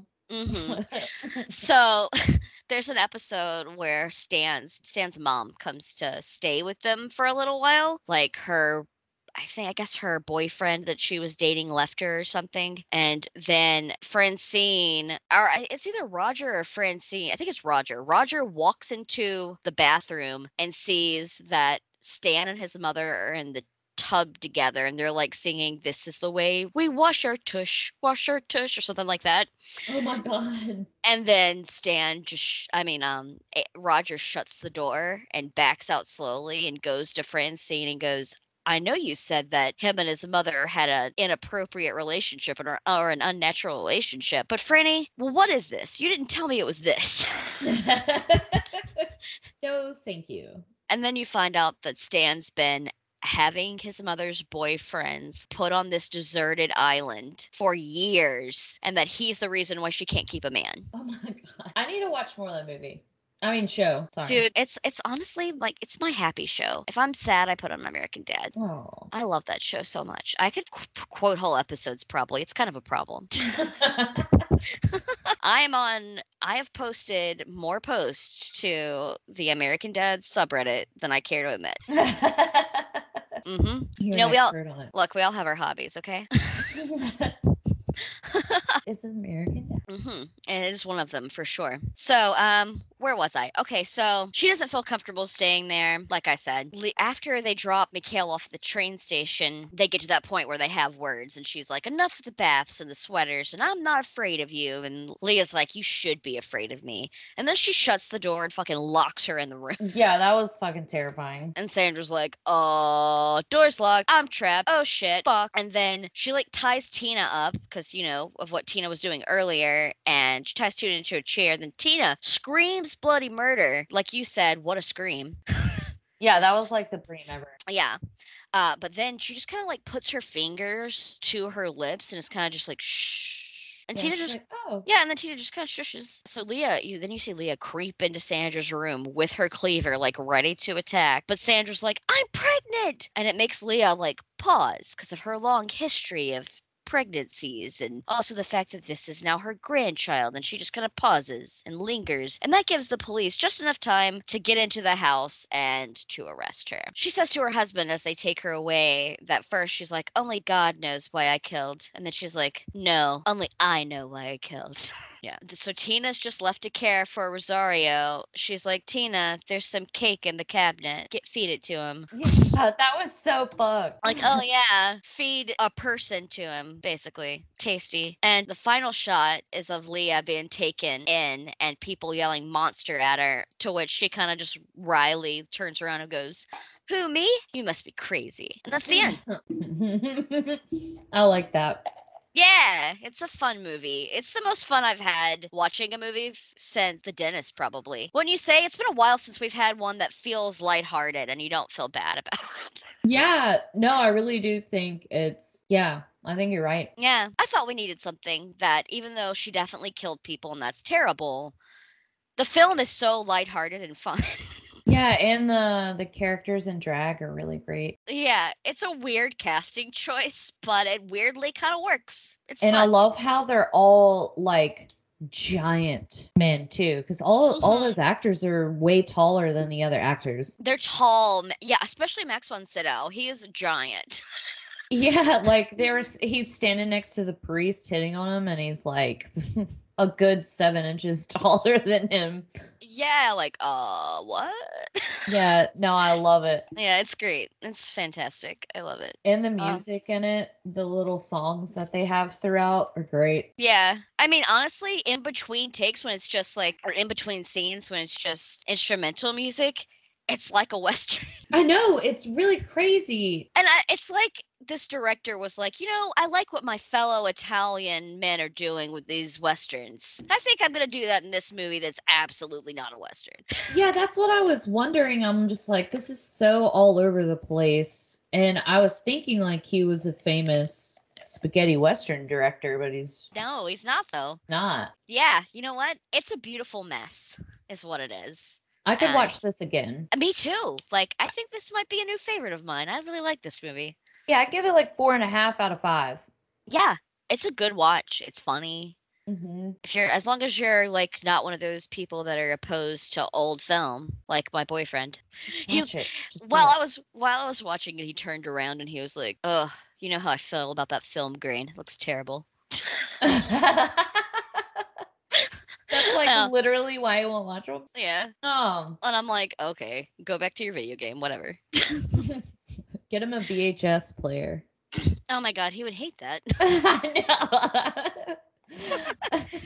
Here's your Look. torture device.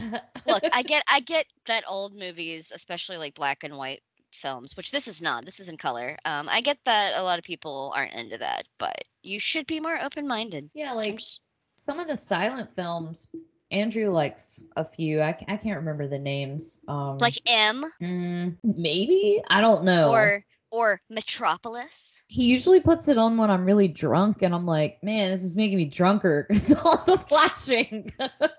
Those are both Fritz Lang good. films that I was Oh. talking about. It's it probably is like black and white silent films. Well, they're both German silent films specifically, but you know how I feel about Germany. I Yeah. love the Germans. I love I the them. I love them. Also, I am I am part German. Ich Like when liebe Deutschland. Yeah, when I got my 23andMe back, like the most predominant part of me is German. It's like Hmm. German, it's like German, Norwegian, and then there's like English, Scottish, some other stuff. Mine was like hundred percent white. Seriously, I was wh- like, what?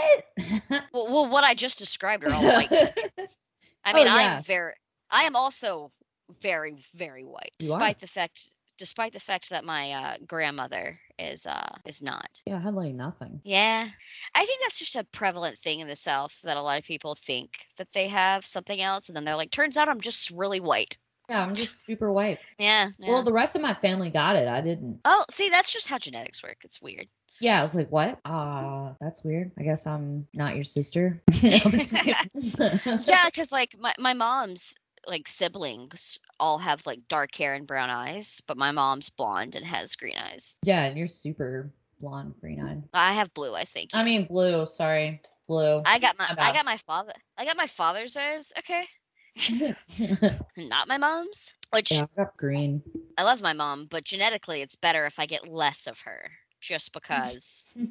Look, she she didn't she didn't win the genetic lottery, medically speaking, Mm, and I'm glad that I don't have a lot of those things passed down. Like she has asthma and COPD, and I don't have those things. Mm, yeah, I'm I'm kind of upset that I inherited my dad's skin because my pores are just getting bigger and bigger to the point where I can just probably put like a penny inside my pores. Get yourself a refining mask. I've been giving myself facials all the time, and I don't mean dirty facials, like like Um, nice Morgan. facials.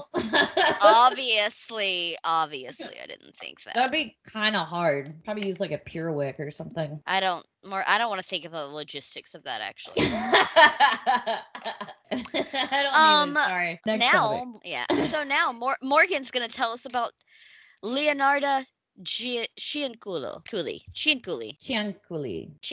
Yeah. That's perfect. We'll be right back after this message from our sponsor. And welcome back. Mm, that funny. I know, right? I just hiccuped as I said that, so mine wasn't sexy. Mm. Yours was though. Oh, thank you. Okay.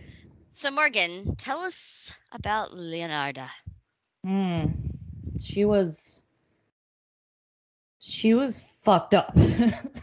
like She was a real fucked up lady. yeah super fucked up lady um i i read a lot on uh like a, a lot of different websites there's not much about her like childhood other than it really sucked but i'll get into it all right Okay. Leonardo canichuli right canichuli Cianculi.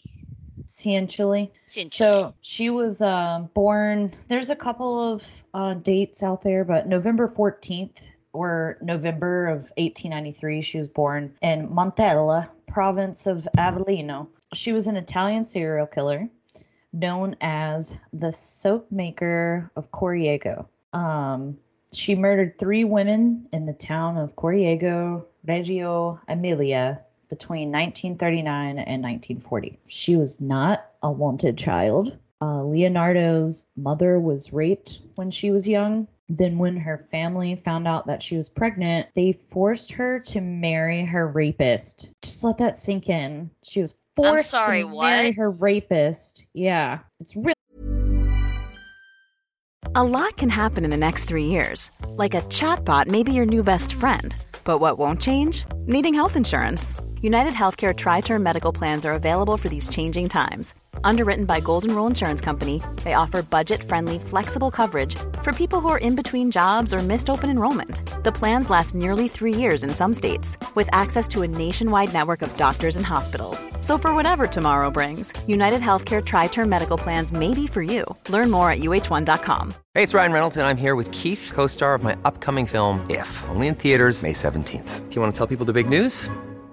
All right, I'll do. it. Sign up now and you'll get unlimited for $15 a month in six months of Paramount Plus Essential Plan on us. Mintmobile.com slash switch. Upfront payment of $45 equivalent to $15 per month. Unlimited over 40 gigabytes per month. Face lower speeds. Videos at 480p. Active Mint customers by 531.24 get six months of Paramount Plus Essential Plan. Auto renews after six months. Offer ends May 31st, 2024. Separate Paramount Plus registration required. Terms and conditions apply if rated PG. really fucked up. I know some cultures and times and everything they do do that or they, you know, just different cultures have fucked up shit around rape and owning the woman. Um, but yeah, they forced her to marry her rapist. So Leonarda had a terrible childhood full of abuse from her mom, especially.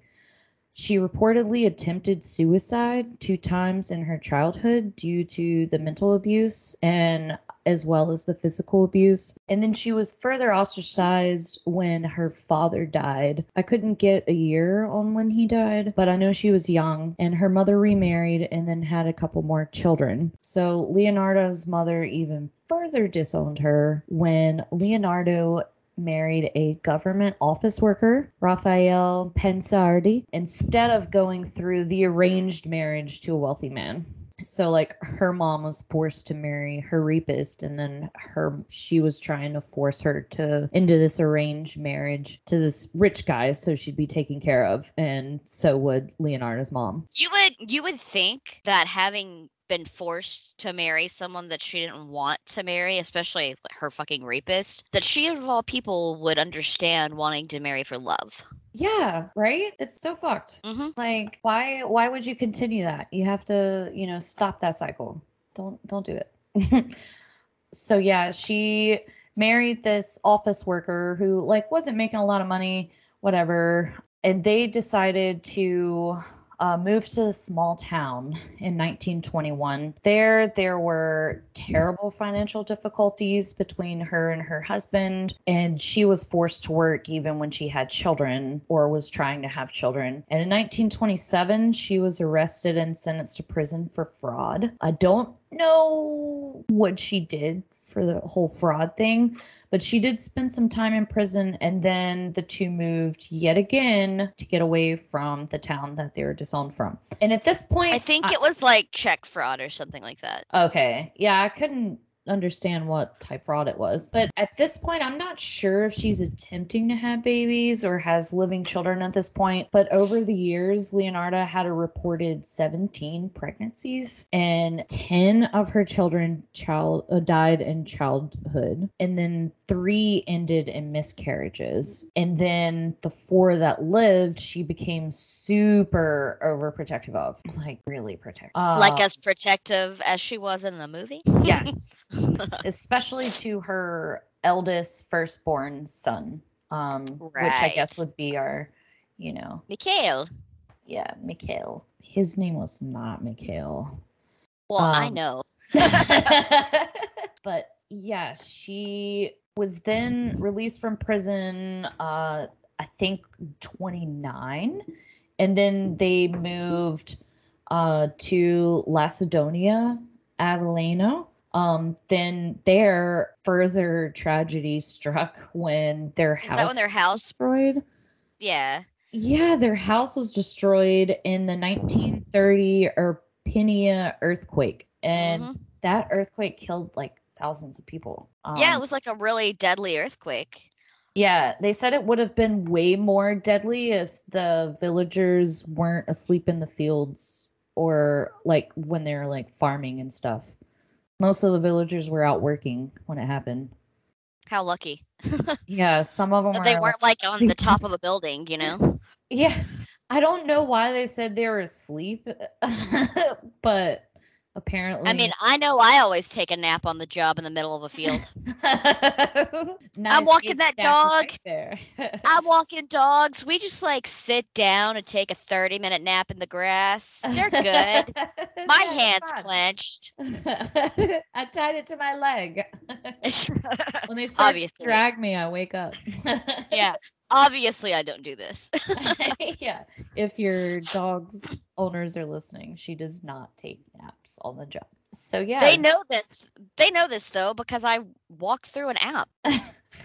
Yeah. It literally they- tra- it GPS tracks my movement. Oh wow, that's cray cray. Well, I mean, that way they know that their dog is literally getting a walk. Uh yeah, true. And then I send happy, cute little pictures of their dog walking. They are cute. Those dogs are super cute. Yeah. Um, so yeah, the earthquake, everyone was napping in fields and they escaped with their lives, but I mean, this made them move again. So this time they settled in Correggio, uh, where Leonarda opened a small shop and she was like super nice, a gently woman, a doting mother. Uh, she was a member of the community. Apparently, she was a really nice neighbor. Like all the things that you don't hear when like someone does something so fucked up, you know? Um, Right. Like usually you're like, yeah, you know. I mean, I guess you don't ever know anybody, but at the same time with this type of crime and like her callousness on it, I feel like there would have been some kind of sign that she was psychotic. People knew Ed Gein was a weirdo. Yeah. Yeah. So she was a good member of the society in Correggio. And there she But you know what? You know what though? But so was BTK. He was like a deacon at his church, a Oh, beloved. like God. a- you know, he was like blending in perfectly. he was, but everyone still called him an asshole. Well, just because he was blending in doesn't mean just because you're an asshole doesn't necessarily mean you're secretly a serial killer. Yeah, true. I mean, he was really like there's stories about him with the Boy Scouts and him being super cruel to them and forcing them to do stuff. But like this woman, there's like no bad words spoken about her. But That's true. again, again, I see where you come from. BTK, ugh, fuck that dude. He's such an asshole. I know. What an know, idiot. yeah. Um so in Correggio, um she was known as like super um superstitious. Super superstitious. She was really into fortune telling, astrology, palm reading, so much so that she visited fortune tellers over the years and also visited palm readers. And one fortune teller warned her that she would marry and have children, but they would all die young. Um, and another Ooh. one, yeah. So she had some. Apparently, the two that told her future got it right. Um, Mm. I mean, well, I mean, she had four kids that lived, but this lady said All of them be- would die. Yeah, Sounds like sounds like the movie was closer to the, what the fortune teller said. yeah. yeah. So they, she had also seen another fortune teller in the past, and they said that. well, once you start, you can't stop. yeah, you gotta always get your palm read. So later, after this first one, he said all your kids will die. So later, she had her palm read like the next year or so by a Romani woman who told her, In your right hand, I see prison, and in your left hand, a criminal asylum. So that was her future. So in 1939, uh, this was around Italy's entry into World War II. She found out that her eldest and favorite son, Giuseppe, was to join the Italian army so he could fight in World War II. Uh, Leonardo became super freaked out and was like, No, I have to save my son's life. He's not going there to be killed. Huh? Did you just call her Leonardo?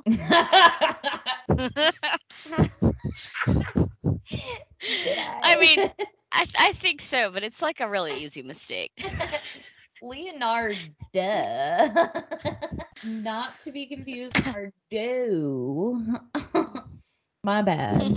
So Yeah. Leonardo was like, I'm gonna make some human sacrifices to save his life. Cause that's like, you know, the thing to do to save your kids.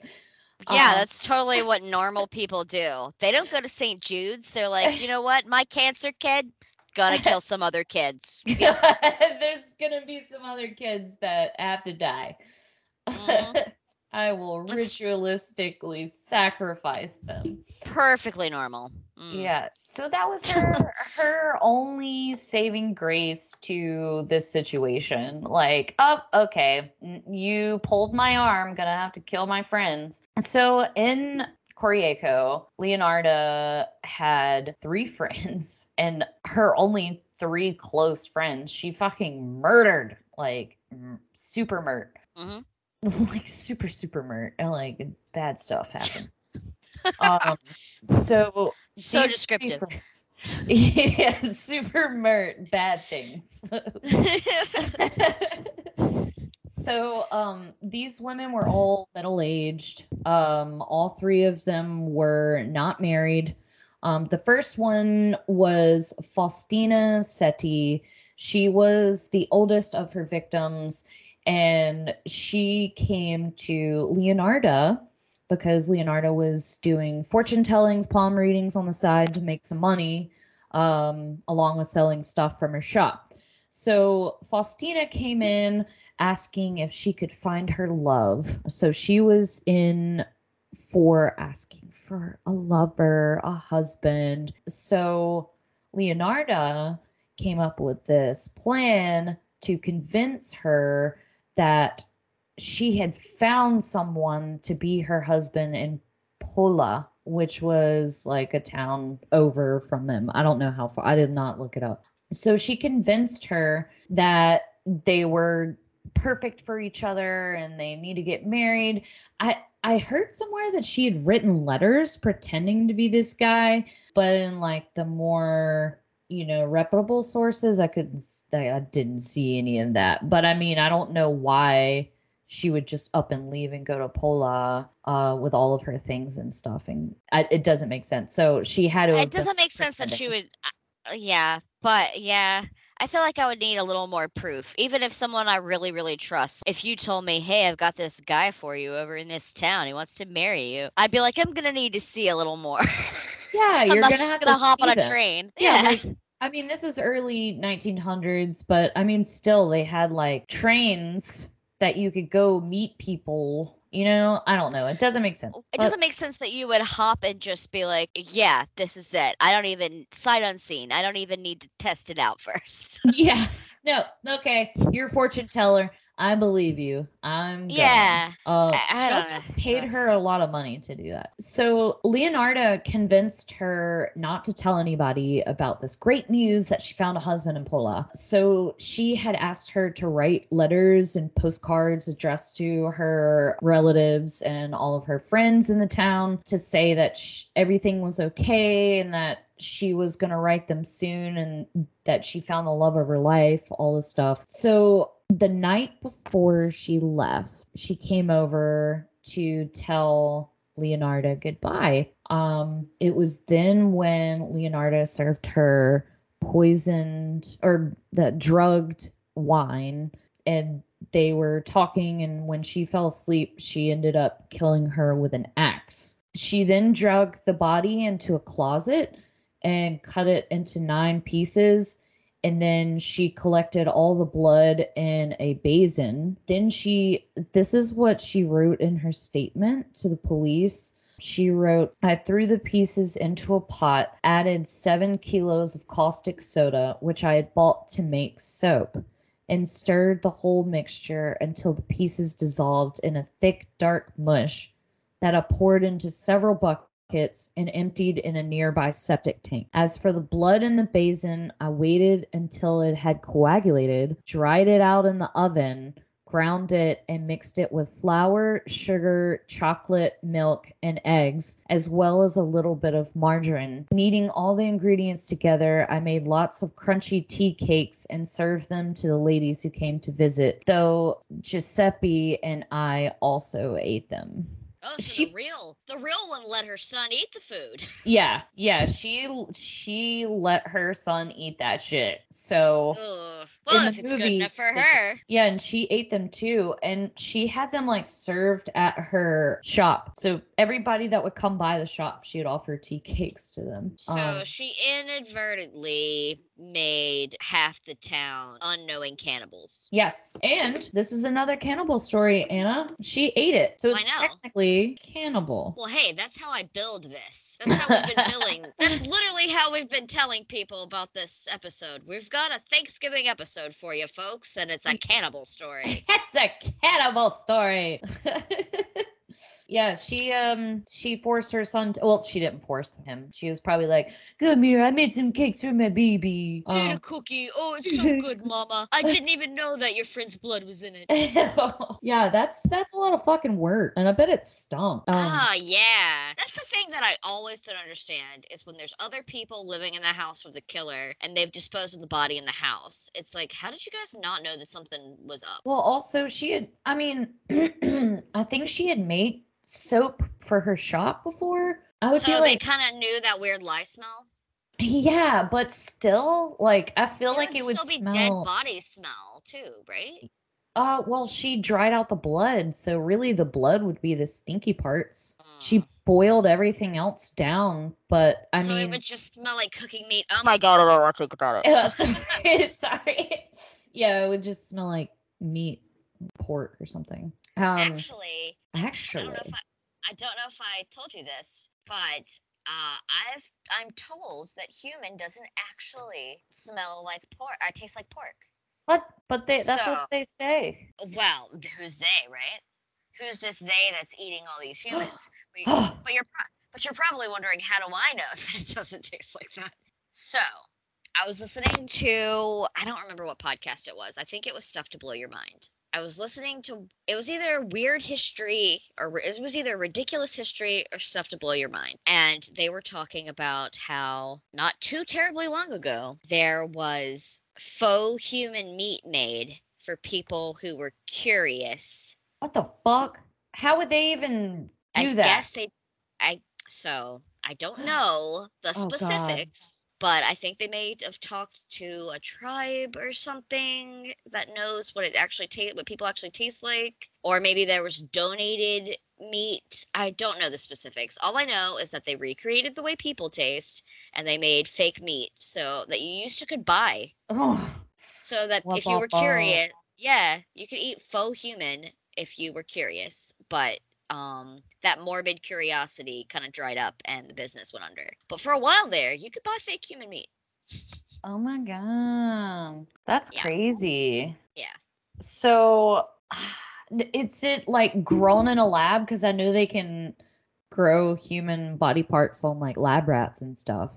Well, you know, it's I don't know what it's made out of, but I know that it's it's, you know, it's like tofu or something. It's fake. So Yeah. I Mm. don't know if it's just like however they make tofu. I don't know if they're just like, you know, mashing soybeans or whatever, but I don't, I'm not sure. I don't know enough about this because this is just one of those podcasts that I was like listening to going to bed, you know. But I know for sure that there did used to be fake human meat.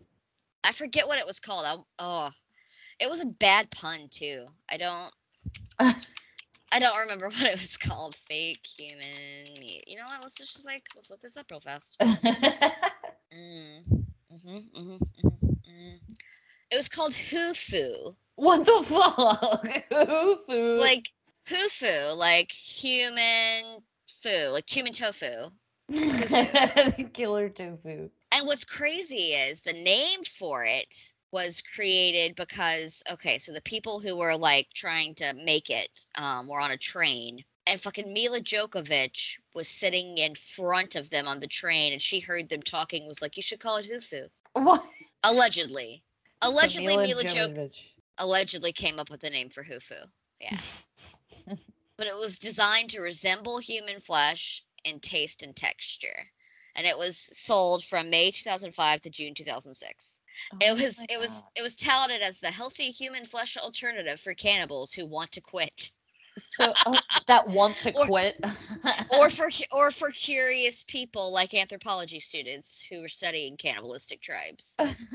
that is ridiculous. I wonder if Mila Jovovich tried it since she named it. That's her name. Oh, that's a good question. I don't know. I tell you what, if I ever get a chance to interview Mila Jovovich for something, that's the first thing I'm going to ask her, Morgan. Did you ever eat fufu? Did you ever eat fake human meat, Mila? I mean, she'll if if she really named it, she will definitely know the name Hufu. So I'm just gonna yeah, she's like the she's the face. Unknowingly. Mila, Mila, I have a two part question. First, first of all, did you come up with the name for Hufu? And if so, have you eaten Hufu? Anyway, ba- back back to Leonardo. Okay, so after sharing all of the tea cakes with her friends and son, um, she felt that the human sacrifice wasn't enough. I mean, clearly, because she kills two more people after her first friend. Mhm. So she moves on to- One's- One's not a fair trade. I need three for my boy. Yeah, I think it's all a guys. I don't know. I I'll get to that at the end. But Yeah. um, yeah. so her second victim and her other friend was also a middle-aged woman. She was unmarried. Her name was Francesca Soavi. She came to Leonardo for fortune telling on job and money prospects. So it was there that Leonardo concocted this story that she said she could get her a job and that she found her a job at a school for girls, which is, I don't know, Piancesa? P- Piancesa. It's in northern Italy, so I don't know. Um, like her first victim, she told Soavi that she did not want her to tell anybody, keep it a secret, and to um, write letters to her friends and family saying that she moved and she's got this new job um, and that she's gonna, you know, make money and live in northern Italy. Um, so she came to met, meet up with Leonardo the night before her train departure, and again, Leonardo drugged the wine and then she murdered her with an axe. Um, she did the same thing to her first victim and made cakes out of her as well. Um, and they said that this murder was to have been done around September 5th, 1940, which the first one was in 39, but I think it was like summer of 39, I believe. Or So she had like a minor cooling off period. yeah. Yeah, I think I think it was like a year maybe or less.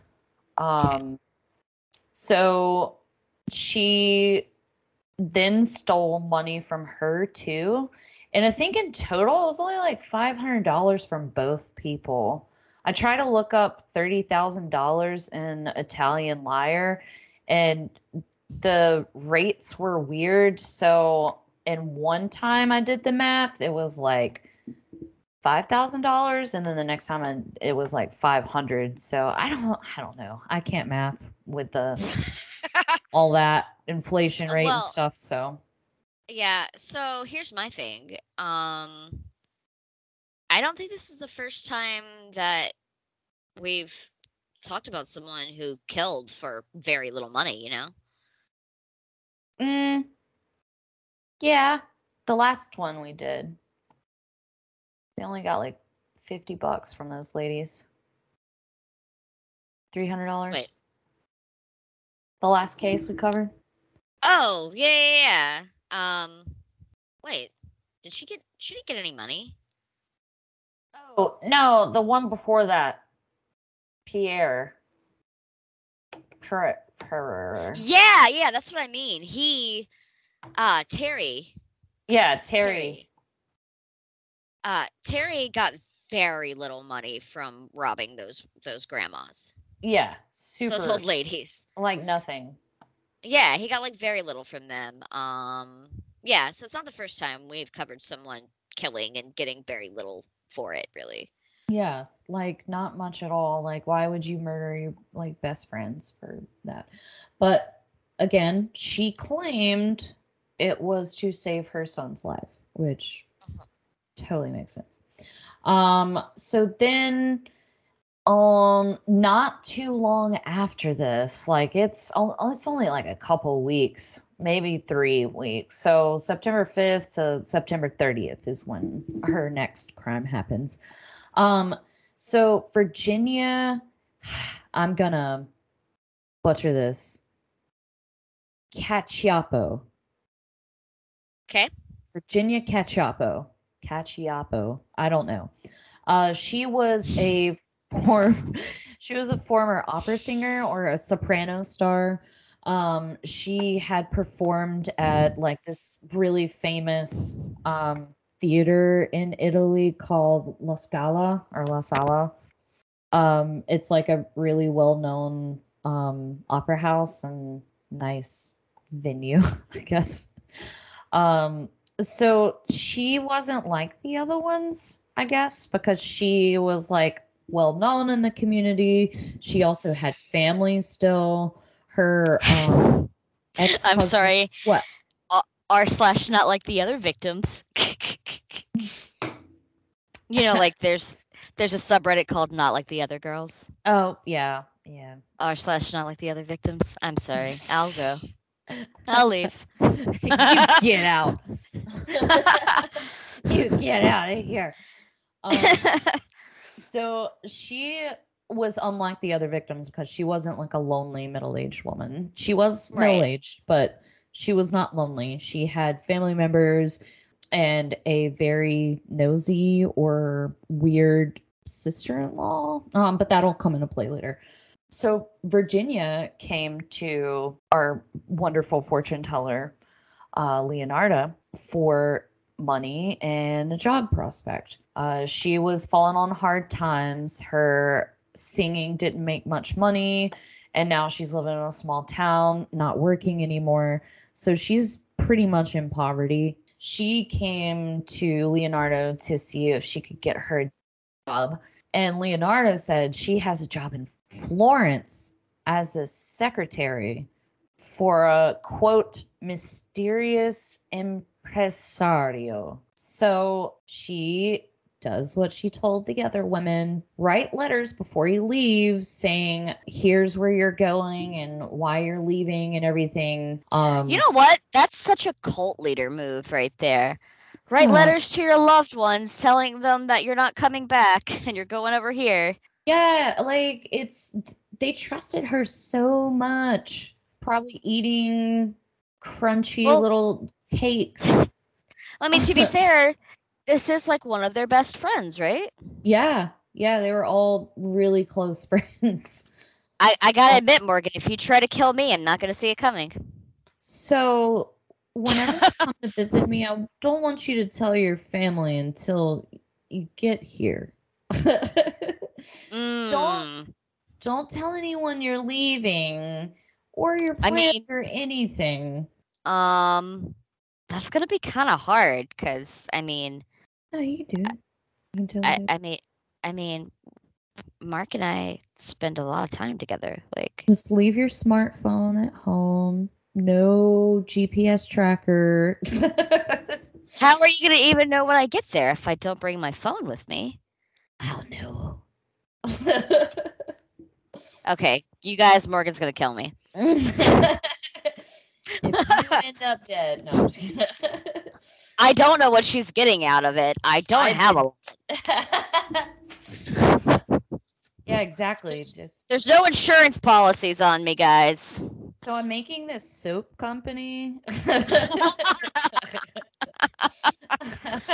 Uh, so she tells her, "Hey, don't tell anybody. I got you this really fucking fantastic job." Um, so yeah. Um, she does the same thing. She comes to see her off um at her house, and that's when Leonardo uh, once again gives her the drug drink, kills her, and does the same thing, but she mixes it up a little bit. And this is what she said on the stand. Um, this took place on September 30th, 1940. She says, She ended up in the pot like the other two. Her flesh was fat and white. When it had melted, I added a bottle of cologne, and after a long time on the boil, I was able to make some most acceptable creamy soap. I gave bars to neighbors and acquaintances. The cakes, too, were better. That woman was really sweet. Isn't that? That's she, yeah, she stole the. They said she was living in poverty, but at the same time, she stole more money and like jewelry. She stole assorted jewels and everything else from this woman. Um, I mean, as well as her life, but she did make out with, I guess, more money than the other two. Um, so shortly after this, she, you know, goes missing. Um, and she did not know that Virginia's sister-in-law was super suspicious. Um, I don't know if she was like following her or if she's looking out a window or She's like the nosy neighbors. yeah, I think that like that reminded me of this sister-in-law. They were always like suspicious of her. Um like they knew. So I don't know if the sister-in-law thought something was up with this woman or was just really um nosy about her sister-in-law or if she was trying to say hey to her, but she had seen her going into Leonardo's house and then Leonardo said Leonarda, sorry, said no, um, she had left. And then Virginia's sister-in-law actually like came in to um look for her and she wasn't there. Um, she said it was just a pot on the stove. So Uh, it was her though. Oh, it- yeah, it was her. Um, so she reported it to the police. They told um they told Virginia it was probably nothing, we'll go check it out. And then whenever they came to ask about it, she was like, No, I don't know what you're talking about. She came and then she left. She must have not seen her, you know, dip out, whatever. Like I had nothing to do with her disappearance. Um, and then she was she kept denying it, but they're like, well, she never t- got that train. She never left. She never left your house, and we have a witness. So they arrested her. Um, around this time, they started to question uh, Giuseppe, and they said that he was implicated in the murder. Um, but whenever that came out, she was like, no, no, no, no, I did it by myself. Like, that was just me. He had no idea that I was doing this. And she confessed to everything. She wrote a statement. Um, and she also like gave in great detail about what she did, who she fed them to, and everything else. Um, so she was actually taken into jail in 1940, but she didn't get a trial until like 1947 or something. Um, she was just in jail limbo for seven years. yeah, it was like six or seven years because the war was going on. So she just sat Well, in, yeah. yeah, she sat in jail for like that long without a trial or or anything. Like they're Man, just like, okay. Imagine how much it would suck if she was innocent. I know, right? Like there's no trial, no nothing. They just took her to jail. and We're like, okay, we're gonna go fight this war, but we're gonna keep you in here, and then we'll get back to it. And then, yeah, 1946 is when she was tried for murder. So she stayed in jail six years without any trial or anything. But she was guilty, and she admitted to it. but I know. for all those poor people who were innocent, um, that would really fucking suck. Um, so she also like got caught in this last one because she had sold those bonds in her name. So Mhm. it wasn't her Just like in the movie. Yeah, it was the last victim, like in the movie, um, that she sold the bonds and she sold clothing and shoes from Virginia as well. Um, so that kind of came back around and um, bit her. Um, but she was committed uh sorry she was committed to a state criminal asylum for three years and also giving a 30 year sentence for the three murders um, on october 15th 1970 she died in the women's criminal asylum at Pozzuoli and she had a cerebral hemorrhage. hemorrhage. So she died of a stroke, brain bleed, or someone hit her in the head. I don't know, but it's brain bleed. Yeah. So, That's no good. so, but what's crazy is that the pot that she used to boil her victims, you can actually see it. It's at the Criminological Museum in Rome, and also a it was a copper ladle that she used to make the soap. Those criminal crimin, criminal museums are wild. Remember back to our uh, our Ziwi episode, how he was his body was just on display for fucking years. Yeah. Is fucking cro- crazy. So this woman on trial. This is this is an article from the Time magazine that I found uh, dated June 24th, 1946. It says, At her trial in Reggio Emilia last week, poetess Leonarda gripped the witness stand rail with oddly delicate hands and calmly set the prosecutor right on certain details. Her deep set dark eyes gleamed with a wild inner pride as she concluded, I gave the cop a. Sorry, I shouldn't do that accent. I gave the copper ladle, which I used to skim the fat off the kettles to my country, which was so badly in need of metal during the last days of the war. Suddenly, she became a Southern belle grandma. I know, I don't, I don't know. Should have said, I gave the copper ladle, which I used to skim the fat off the kettles to my country, which was so badly in need for metal during the last days of the war. So even till the end, she's like, no, I did it because of this. I did it because of this. No, she got rid of the evidence. And she, Mhm. this is the case that frustrates me. Like, she's like, I admitted to it, but I didn't do it because I'm evil. I did it because the prophecy told me to, you know? So there's she's either, you know, just trying to cover her own tracks or she's actually fucking nuts. Yeah. Like, I found these Or like was. psych psychoanalysis hmm analysis psychoanalysis whatever. Analyses? Anal- analyses is that it I, I maybe. um maybe. so apparently at uh some college psu pencil state i don't know penn state did i say pencil state penn i think it's penn state um Penn State. Yeah, Penn State. They they did a lot of these like prezzies about the about her. Um, and they all came up with all these like psychoanalysis, so it was pretty cool. They talk about her having the God complex. I was reading through their diagnoses, and it was pretty cool.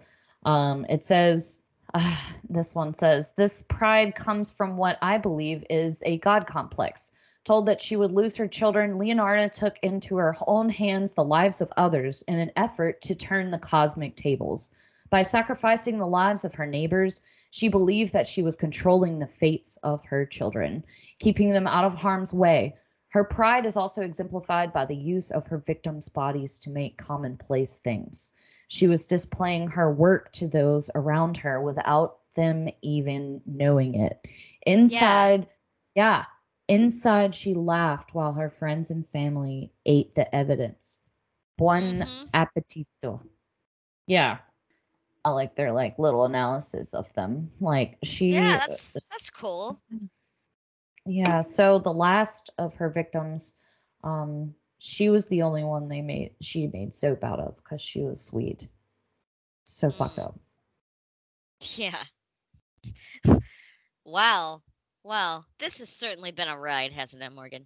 Yeah, I really like the movie though. Oh my god. Me too. I love it. I fucking love it. Um, I think I'm gonna get a physical copy of it actually. Yeah, because we can't watch it on the Y O U tube. Yeah. um, That's not at all how we watched it. What? Mm-mm. I found it in the dumpster um, and saved it and brought it back to life and turned Yeah. it into a DVD. That's how I I- watched mine. I literally created it out of thin air. Holy shit. I know. I'm fucking magic. NASA needs to talk to you. You just created matter. I know. I'm wild. And they and they said she had the God complex. Well, anyway, um so uh have you watched anything cool or done anything interesting since we last recorded an episode like a week ago? Mm. I did watch. Oh fuck! it's um. I watched Hocus Pocus on mute and overlaid it with gangster rap, and I have to tell you, it was a really good time. gangster rap goes with everything on Hocus Pocus. It sounds is- crazy.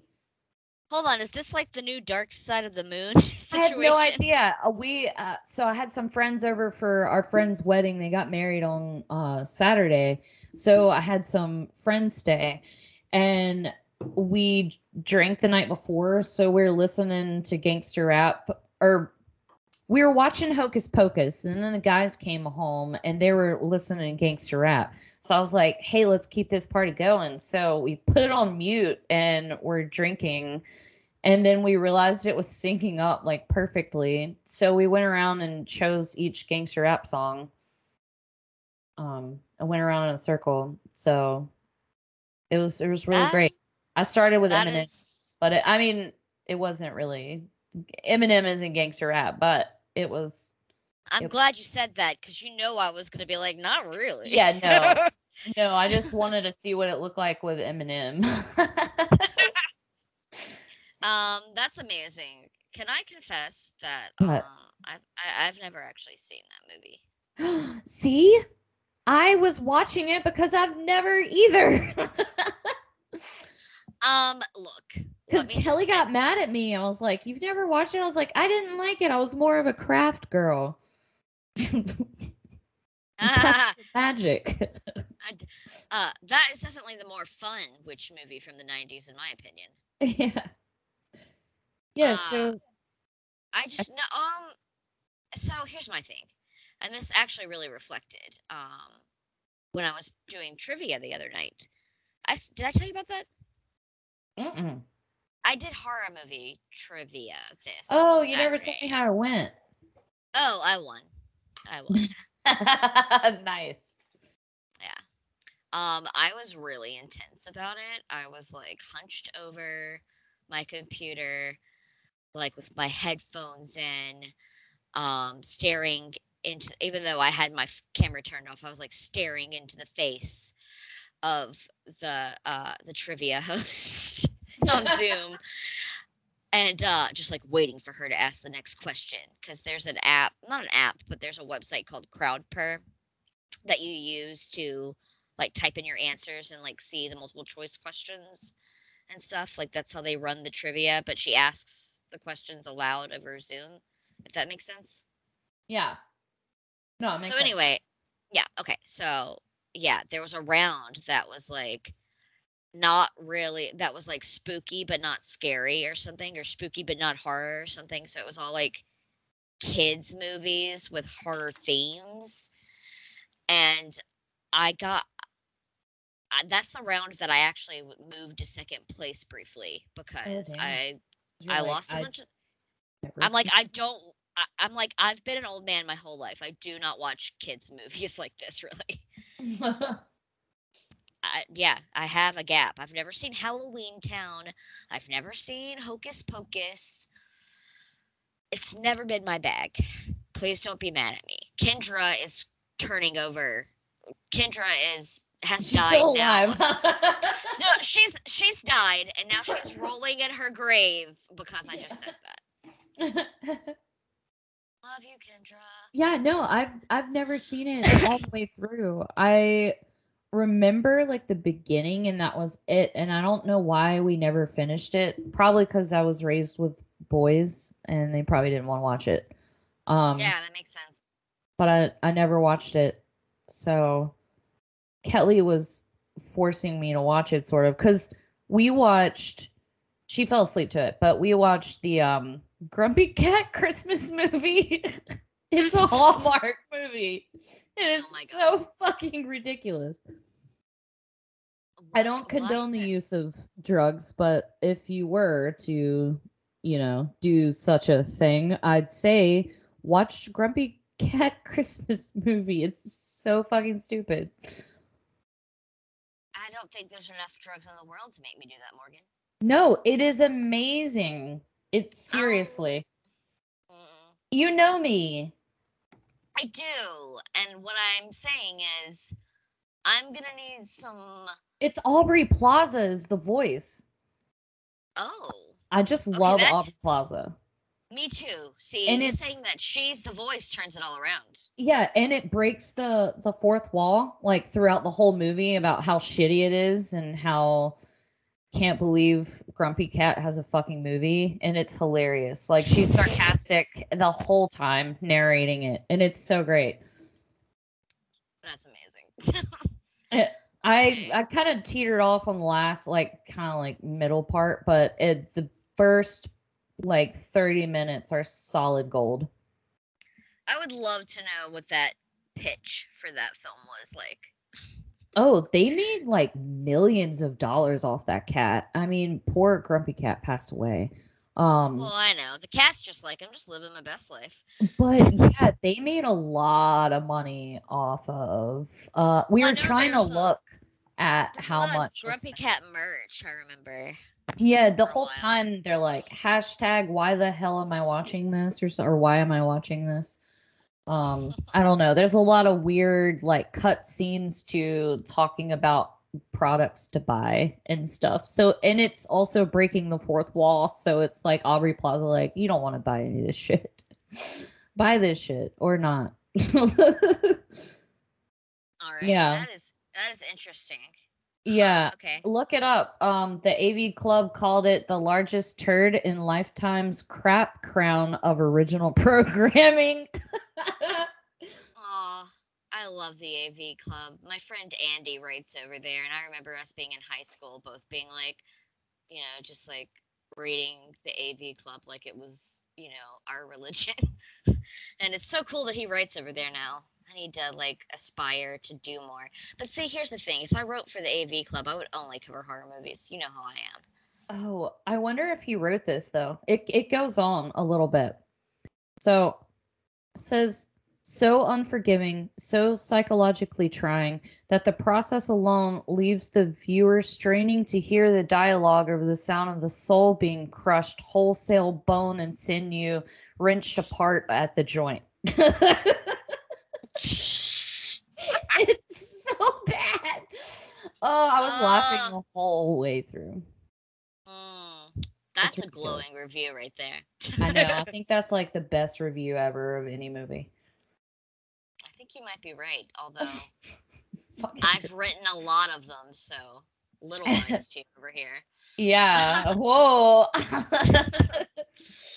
Uh, uh, all right. So yeah. So, what have you been watching or doing? Oh, okay. So I actually watched this weeks and weeks ago, and I just forgot to mention it. I think. But did I talk about Titane? Titanic. No, Titane. Oh, Titanic No. with Reese Witherspoon and um Keanu Reeves. What are you even talking about? I'm so confused now. Like, what? Literally, what are you talking about? Titanic.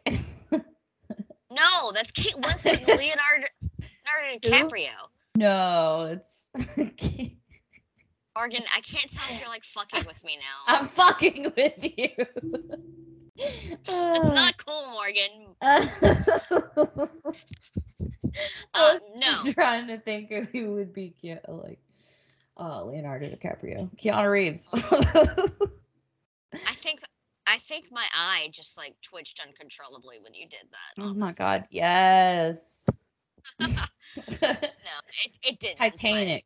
I mean, Titane. Titane. T I T A N E. So I haven't talked about it then. I'm asking you, have have I talked about okay. Anyway, so Titane. T I T A N E. It is a French film made by the same woman who directed Raw. Do you know about Raw? Mm-hmm. Okay. Yeah, I so do know about Raw. Okay, so same woman. I haven't either because I'm not sure I can stomach it. It's torture porn, right? No, not really. It's about a girl who is a vegan and then she something happens and then she develops a taste for human flesh and she goes on a cannibal binge. Oh. Um, that's all I know about it is that she like gets the taste for human flesh and starts eating human flesh. That's all I know. Um, I've not seen it because I'm afraid because I know that it's pretty gory, and I'm afraid. You know how I'm weird about the gore that I can watch. Yeah. I'm afraid that I might. Basically, I'm afraid that I might literally pass out in bed, and I don't mean like fall asleep. Yeah, not in a good way. I mean literally blackout while watching it. because I've wa- I've blacked out to like things that seem more like that, like the kind of thing that you would more more normally black out to. Like I blacked out during Eli Roth's Green Inferno because it's Really? a it's yeah. I mean it's a remake of Cannibal Holocaust basically.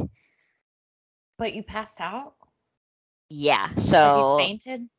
Yes, I was. We were in like a shed watching it with friends, and then I got up to go from the like man cave thing to the main house and to the bathroom, and like I'm in their kitchen, and I just tunnel vision, and the next thing I know, I'm on their floor.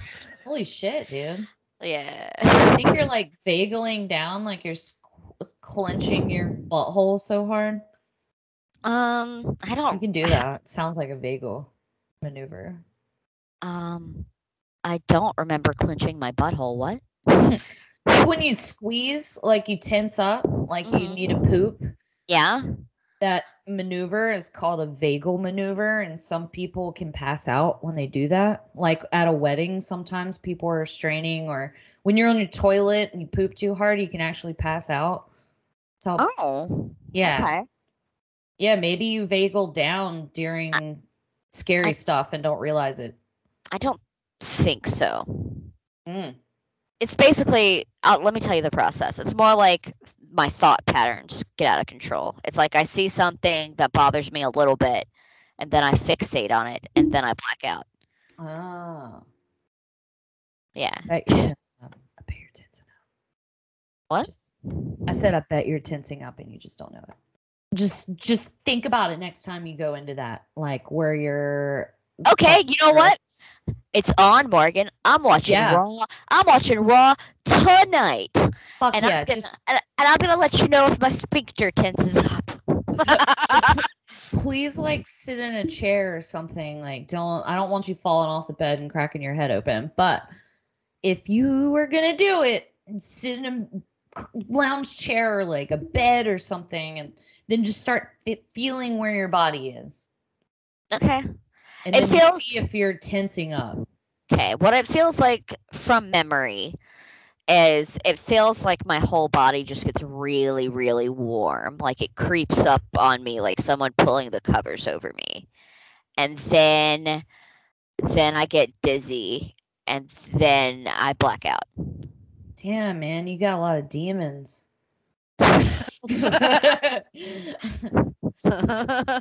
um, look, man, I just I really don't dig thinking about human blood in any No. real in any real capacity. don't pass out right now, please don't. I won't. I won't. I'm, I'm fine. Like I said, it's in really weird situations because, like, that seems like a more normal thing. Like you're watching cannibal stuff, yeah, you you might faint.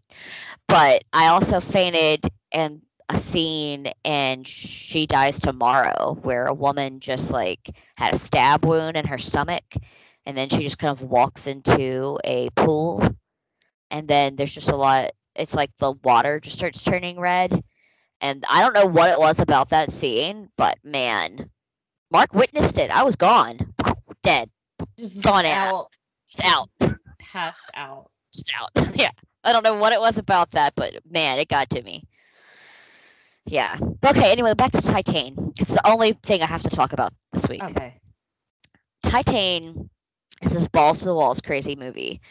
So it starts off with this. Um, by the way, spoilers for Titane. I'm going to tell Morgan the whole movie. Oh God.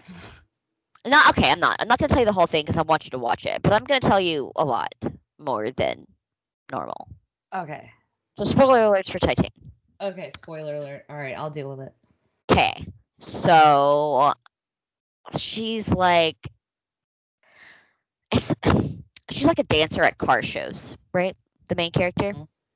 So she's like scantily clad, dancing on the hood of a car when we first meet her, basically.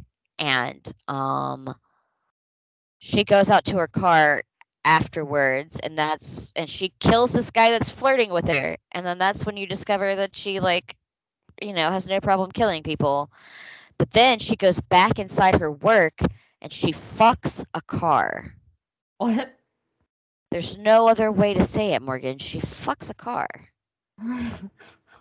You just got to see it to believe it. like Then, exhaust pipe? no, No, that'd be opposite, I guess. no, like she Um, she fucks the um. It looks more like she fucks the gear shift. No. I was trying to think, is it like the little thing that's on the end of the car or side of it? Okay, there's two there's two different scenes. There's one scene where she's fucking a truck way later in the movie, and it looks like she's fucking the gear shift. But when she's fucking the first car, she's got like she's like tied up in the back seat, and the whole car is shaking. Oh my god. I'm not sure what's going on in that scene because it's just bonkers. The whole movie is really bonkers, by the way. It's just crazy. It goes a lot of different directions, and I don't want to ruin too much. But she fucks a car, and she's fine with with violence. Hmm. So you recommend it? I recommend it. It was one of the weirdest movies I've ever seen, and I loved it. it's it's crazy. I I yeah. Go see Titane. Everyone, go watch Titane. Okay, so we're gonna go, but we'll be back next month with two new episodes, and they're gonna both have special guests. Yay! I'm only just now telling Morgan this. This is the We first time she's friends, or you do. You have you have friends. I, I mean, not. I, I, I, that is not true. You just went to a wedding and had pictures with tons of people. I don't even know them. No, I'm just kidding. I'm just kidding. Well, that one chick that was like resting her head on your boob. I hope she knows you. Never met her in my life. I'm just kidding. All right. So we'll see you for those new episodes. Bye. Bye.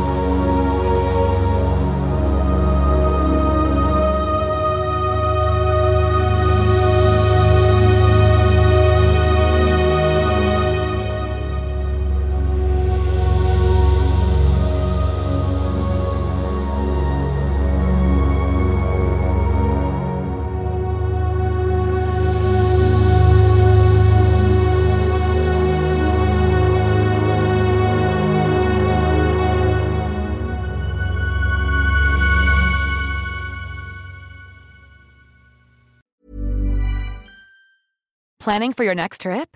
Elevate your travel style with Quince. Quince has all the jet setting essentials you'll want for your next getaway, like European linen, premium luggage options, buttery soft Italian leather bags, and so much more. And is all priced at 50 to 80% less than similar brands. Plus, Quince only works with factories that use safe and ethical manufacturing practices. Pack your bags with high-quality essentials you'll be wearing for vacations to come with Quince. Go to quince.com slash pack for free shipping and 365-day returns.